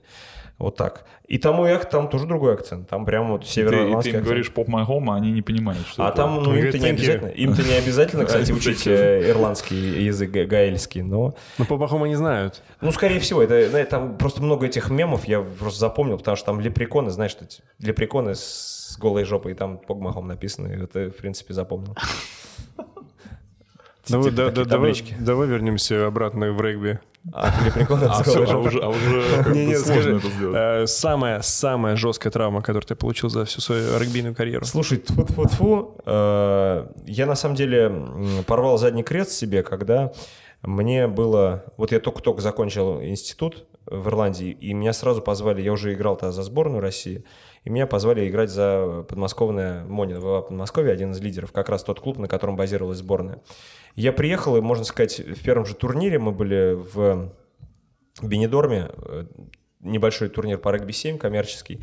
И там вот регби-7, чем я вот, ну, может быть, чревато, когда ты выиграешь несколько игр за один день, на- накапливается усталость, и к концу игры, когда вот э, велика вероятность получить травму, когда ты устал, когда ты уже не так группируешься, когда падаешь и так далее. И вот в последней игре, буквально в последнем там, последние секунды игры я как-то падаю неловко, травмирую колено, как оказалось, я э, разрываю задний крест, тоже думал, ну нифига себе, приехал в новый клуб, блин, новую жизнь начал.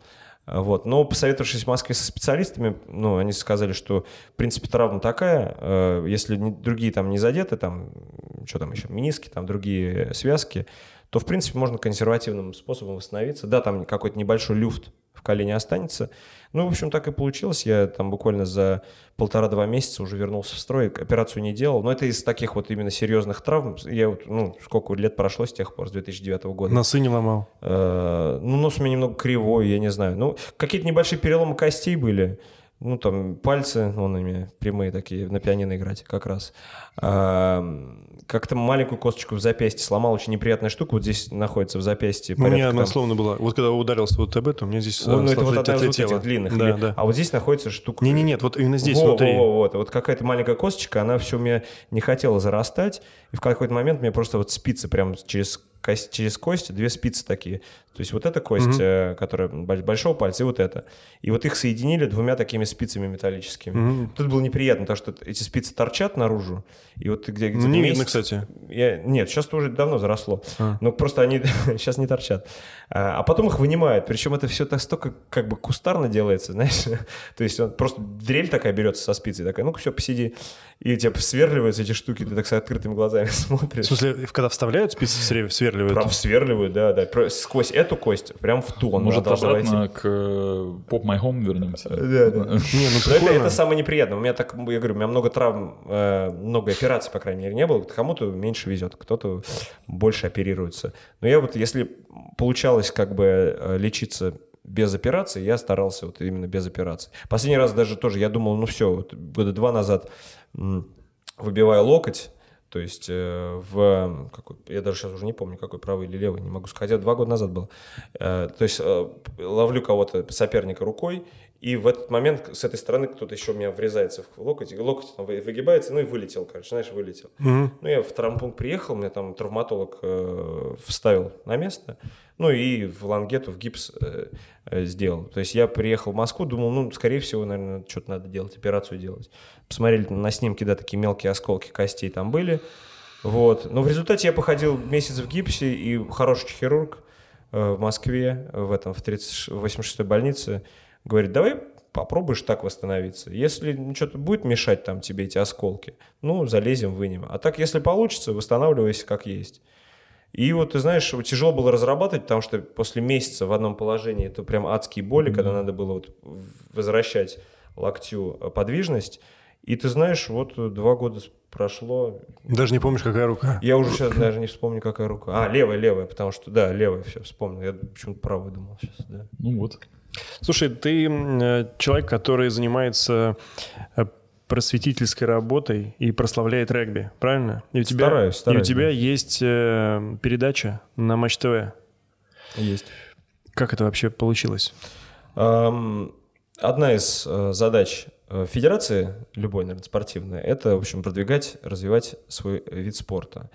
А У федерации, как я говорил, где-то 2-3 года назад появились определенные ресурсы, возможности, смена руководства, вот, лояльность э, со стороны там, коммерческих структур. Вот Игорь Юрьевич Артемьев, бывший глава Федеральной антимонопольной служ- службы, стал руководителем вот, и э, очень большие перемены начали. Федерация начала, в общем, вести активную работу по развитию. Вот после Кубка мира, ты знаешь, я, может, даже и не просил такой, да, вот, э, чтобы на меня возложили такую функцию, да, по развитию и просветлению. Меня, меня это не обременяет ни в коем случае. Я, По зову я, я, я рад, что так получилось. В общем, я рад, что я могу в регби что-то вернуть. А в регби, в общем, благодаря регби я уехал учиться когда-то, отучился там э, в Ирландии, то есть я получал спортивную стипендию, я учился там ну, бесплатно, играл за институтскую команду. Это мне много дало в жизни. И это мой, скажем, способ так в регби вернуть, заинтересовать побольше людей регби.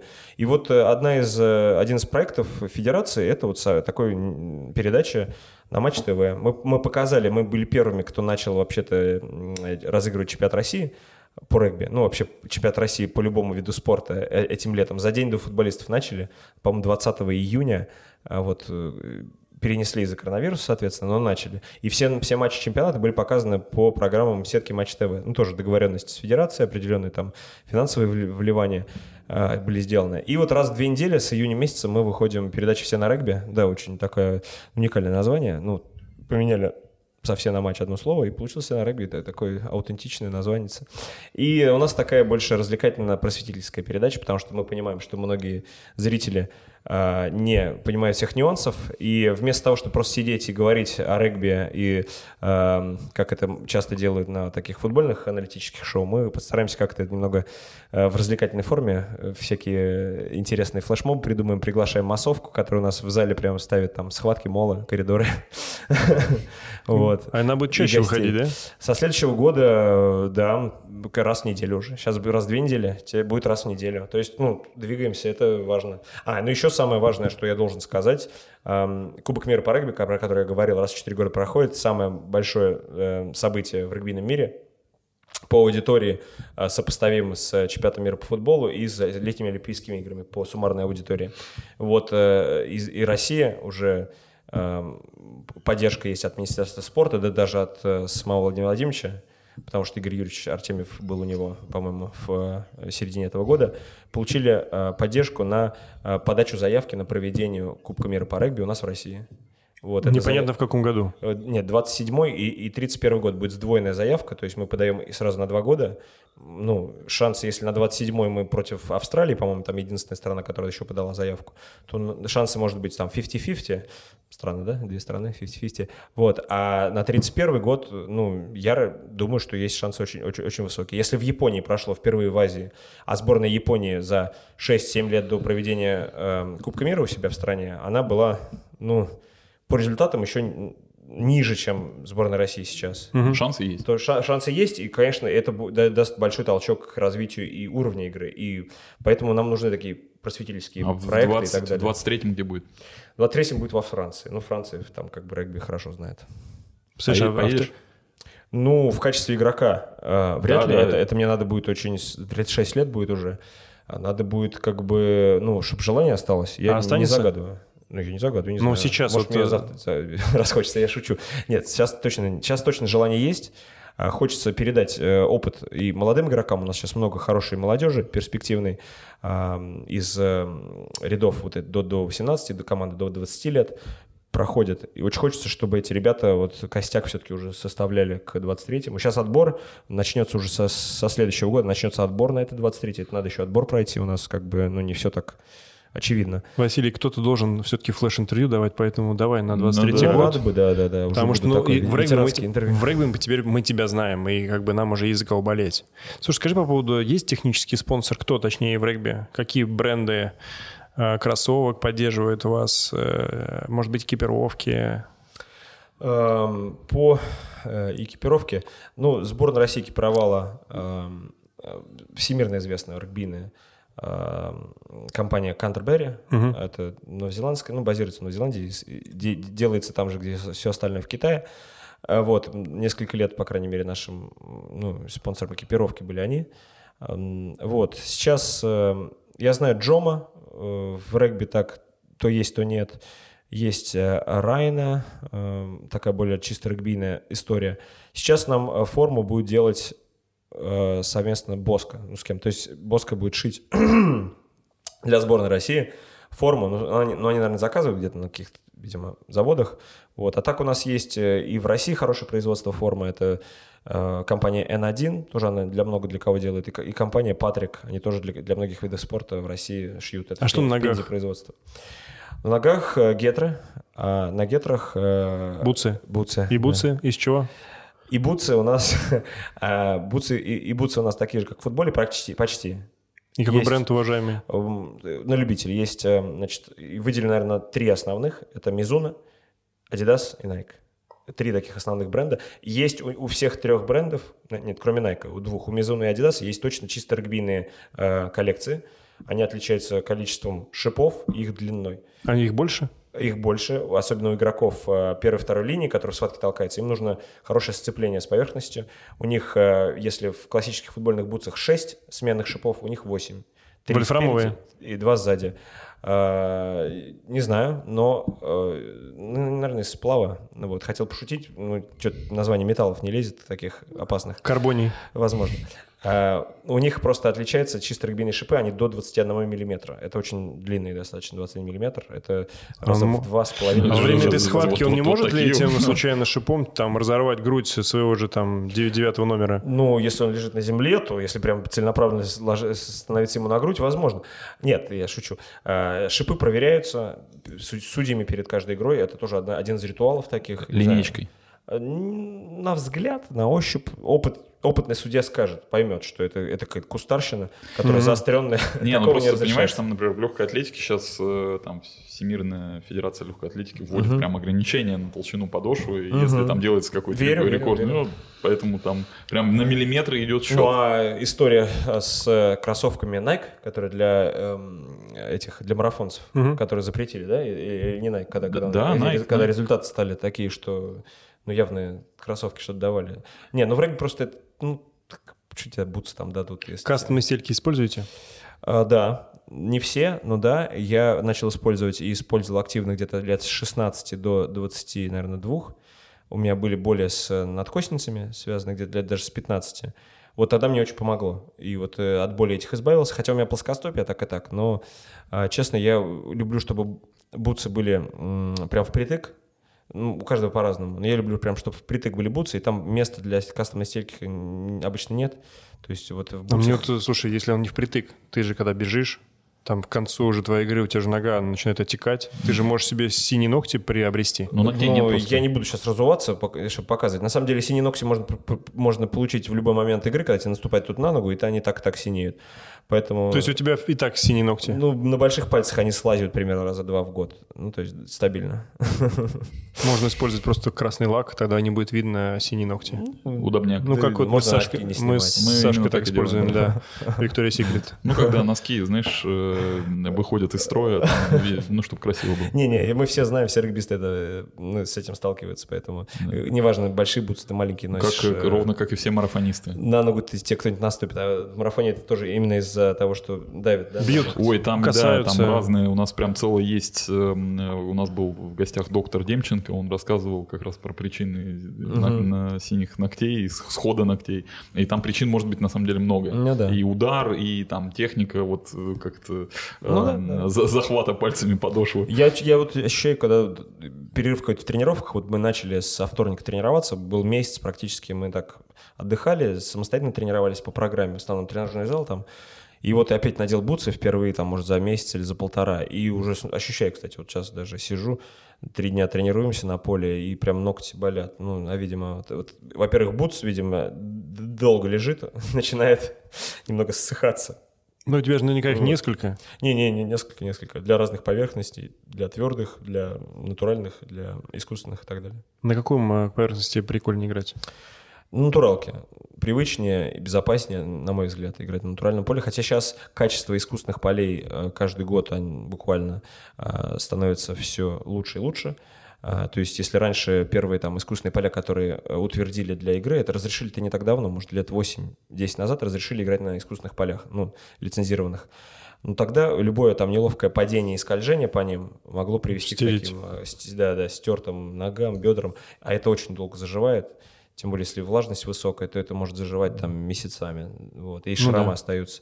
Вот сейчас э, самые новейшие поля искусственные таких уже эффектов не имеют. Слушай, а вот э, так, если вдруг кого-то наша беседа заинтересовала, и человек решил попробовать себя в этом спорте, есть ли места где-нибудь... не Какой только- алгоритм? Да, как, как прийти попробовать? Ну, чтобы это не выглядело так, что ты приходишь, там ребята играют, ты говоришь, эй, можно с вами? Они говорят, ну, очень давай легко. проверим на, на этого взгляд, парня. очень- на мой взгляд, очень легко. Вообще регби это э, Точка входа где? профессионального это любительское регби. Любительское регби у нас очень хорошо развито, на мой взгляд. А, особенно в больших городах, в Москве, в Санкт-Петербурге, там, в Краснодаре, Краснодаре. в Пензе, да, да, там, где регби изначально было. Любительские команды очень начали активно появляться, с, начиная с 2011 года, года, как мы в- на Кубок мира впервые попали, регби стал на слуху, и вот любительских команд очень много в Москве, три дивизиона э, любительских э, клубов, то есть это разный уровень, соответственно, третий дивизион чемпионата Москвы, это уровень, который, в принципе, потянет любой из вас очень легко, да, даже если вы год не занимались спортом вообще, вышли бы и просто получали удовольствие. Это такой, такой социализация для кайфа, ты работаешь в команде, тренируешься там два раза в неделю, может быть, по вечерам, да, там, или один, вот, кто-то вообще не тренируется, просто на игры приезжает, играет. И вот эта составляющая любительского регби, это такой social, э, как это сказать, социализация, не знаю, кайф, э, э, не знаю, вот, и помимо того, что это как бы полезно, Прийти потусоваться. да, потусоваться, да, это потусоваться, Пообщаться. это, это пошло, есть э, много таких регбийных клубов, которые были основаны такими экспатами, иностранцами, э, из самых таких известных, это, наверное, московские драконы, которые основаны экспатами там из Великобритании, и они вот э, прям вот по модели там великобританских клубов, у них там есть ежегодные там баллы, благотворительность, э, ну, много, много, в общем, таких Пиджаки вещей. с эмблемами. Пи- Пиджаки с эмблемой, безусловно. Всё. У нас э, в ЦСКА есть э, большой достаточно регбийный клуб, там больше 100 человек, э, любительский, называется «Армейцы». Э, Вот, который тренирует мой друг Кирилл Кошарин, один из профессиональных игроков. Вот, он их тренирует. Это, это у них две или три команды, соответственно, разные по уровню. То есть э, просто зайти в Инстаграм и ввести там просто э, регби-клуб, э, слова или что-то в этом роде, или, или, или регбийные клубы Москвы, да, любительские, в Яндексе ввести, там вылезет просто огромное количество, и они ну, как бы разбросаны по всему, по всей Москве. Дорогой вообще вид спорта. Ну, если у тебя есть бутсы, как бы, то... И капа. И бутсы, и желательно капа, да, да, то, в принципе, больше тебе ничего не нужно.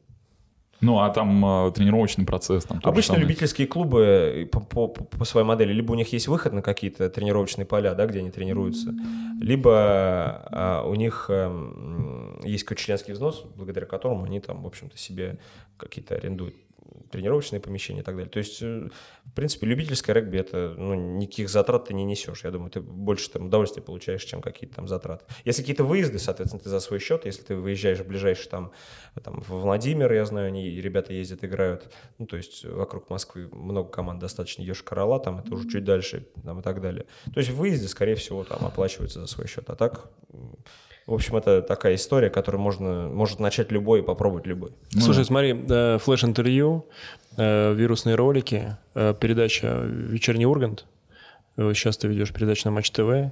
Есть такое ощущение, что ты плавненько уходишь в медийное пространство и станешь скоро известным медийным лицом. Слушай, я... Нравится тебе это? Это, ну, я не против. Там это более-менее естественно происходит. Это не, не скажу, что это сильно меня обременяет. Реклама была, вот сейчас с Toyota вышла реклама, которая сейчас тоже крутится. Это прям недельные съемки, ездил в Питер, прям... Ты там прям, прям в кино тебя сняли? Как... Ну, это прям как кино было. Ну, это, это реклама. Понравилось? Сейчас, сейчас ролик идет. Ну, мне понравилось, как это сделано. Это очень тяжелая работа. Это по 12 часов в день. Ты просто нон-стоп на съемочной. Ты и на машине ездишь, еще что-то делаешь. Это там просто... Четко. Это прям вот вообще. В результате выходит ролик длиной минут. Ну, минута это ты прям, это, Да. это, это ролик, Это ролик много, прям, понимаешь? Там ну, 30 обычно 30 секундники. 30 секунд он крутится, да, но есть минутная версия. Вот, э, Это, и то- длинно. Обычно Нет. пятнашки там, Нет, знаешь. э, версия минуты — это то, что маме отослать. Это вот такие ролики. Длинный, длинный. А в вечернем Урганте тебя позвали. Ты сильно волновался? Продумывал, как пойдешь, в чем оденешься? Ну, продумывал. Там, на самом деле, с одеждой мне там от, Федерации Юлия Лилеева, это наш э, руководитель спецпроектов Федерации. Костюм тройку дала. А, нет, тут он меня отвезли, он один из наших партнеров, это Боско, меня отвезли в этот, э, в ГУМ, где-нибудь в ЦУМе, они там находятся. Ты шиканул там, да? И, к сожалению, отдали только джемпер. Ну, мне дали какие-то штаны, ботинки, прям одели. Ну, я, в принципе, и свое бы надел, я люблю. У меня из Англии еще сохранилась хорошая английская обувь.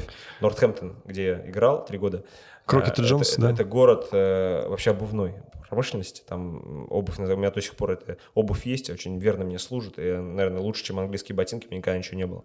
Так что я бы свои черчесы бы надел, но нет. Однозначно мне, мне, мне дали ботинки, дали, это, так сказать, э, помахали ими, а потом сказали, а ну-ка, Надо давай было идти обратно. внизу Чорчес, вверху N1, и все, и просто, просто Сам красавец. видишь, как бы это, это за сценой, да? Вот так выглядело все красиво, все шутили, оказывается... Но меня одели. Не, меня одели, в принципе, я бы и в свое оделся, но красивый джемпер остался.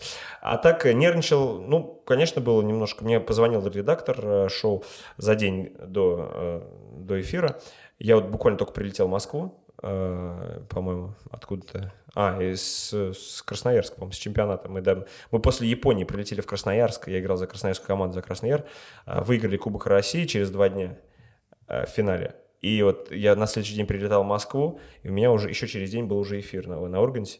То есть мне за день до этого позвонил редактор, сказал, ну так, так, вот мы вот эти темы, тем, темы обсудим, обсудим с вами. Ну, Иван с вами обсудит, так что, если что, ну, чтобы вы были в курсе. Я такой, ну окей, там темы, даже не вопрос, просто темы, на А, то какие есть, темы будем то есть говорить. тебя брифанули все-таки, что ну, там будет? чуть-чуть, да. Ну, в принципе, я примерно ожидал. Ну, как бы можно было ожидать, о чем будет идти речь. Вряд ли бы мы говорили о, там, о шахматах. Вот. эм, Поэтому, а в день эфира я что-то просыпаюсь, мне так хреново, у меня температура поднялась. Ну, видимо, вот эти пять перелетов за неделю Мгм. сказали там э, организму, м, дружок как бы. Вот. И я что-то в этот день так э, с утра нурофена выпил, и днем, когда ехали в этот, э, в Останкино, что-то нурофена выпил, и мне так, знаешь, э, вот нервы из-за этого, мне кажется, у меня особо не было. То есть я сидел в этой гримерке, там сидела наш руководитель там, пресс-службы Федерации, сидела Юля, которая... вот Ну, она и сейчас там сидит, кстати, чтобы все знали. С Да-да. нами сейчас сидит э, секретарь Да. пресс-службы. Да, Да, да, Вася да. в ухо, в ухо там. там, как, Вот. э, И они нервничали, они нервничали, по-моему, в разы больше, что-то сидели, так нервничали. Я говорю, вы успокойтесь, как будто вы сейчас на эфир пойдете. Ну, не хотели, чтобы ты на ирландский переходил, да? Наверное. Ну, Первый канал все-таки. Ну, Не ляп ничего лишнего там. Вася Лимов. Кайф. Слушай, спасибо, что пришел. Было очень интересно. Э, Я буду играть в регби завтра. Я Ты буду тоже? сегодня. Сегодня. Да, Ну, все, я как бы сейчас тогда это, сейчас позвоню ребятам, они вас будут ждать. Все. да. У нас э, есть традиция, что кто последний, тот, тот и прибирает.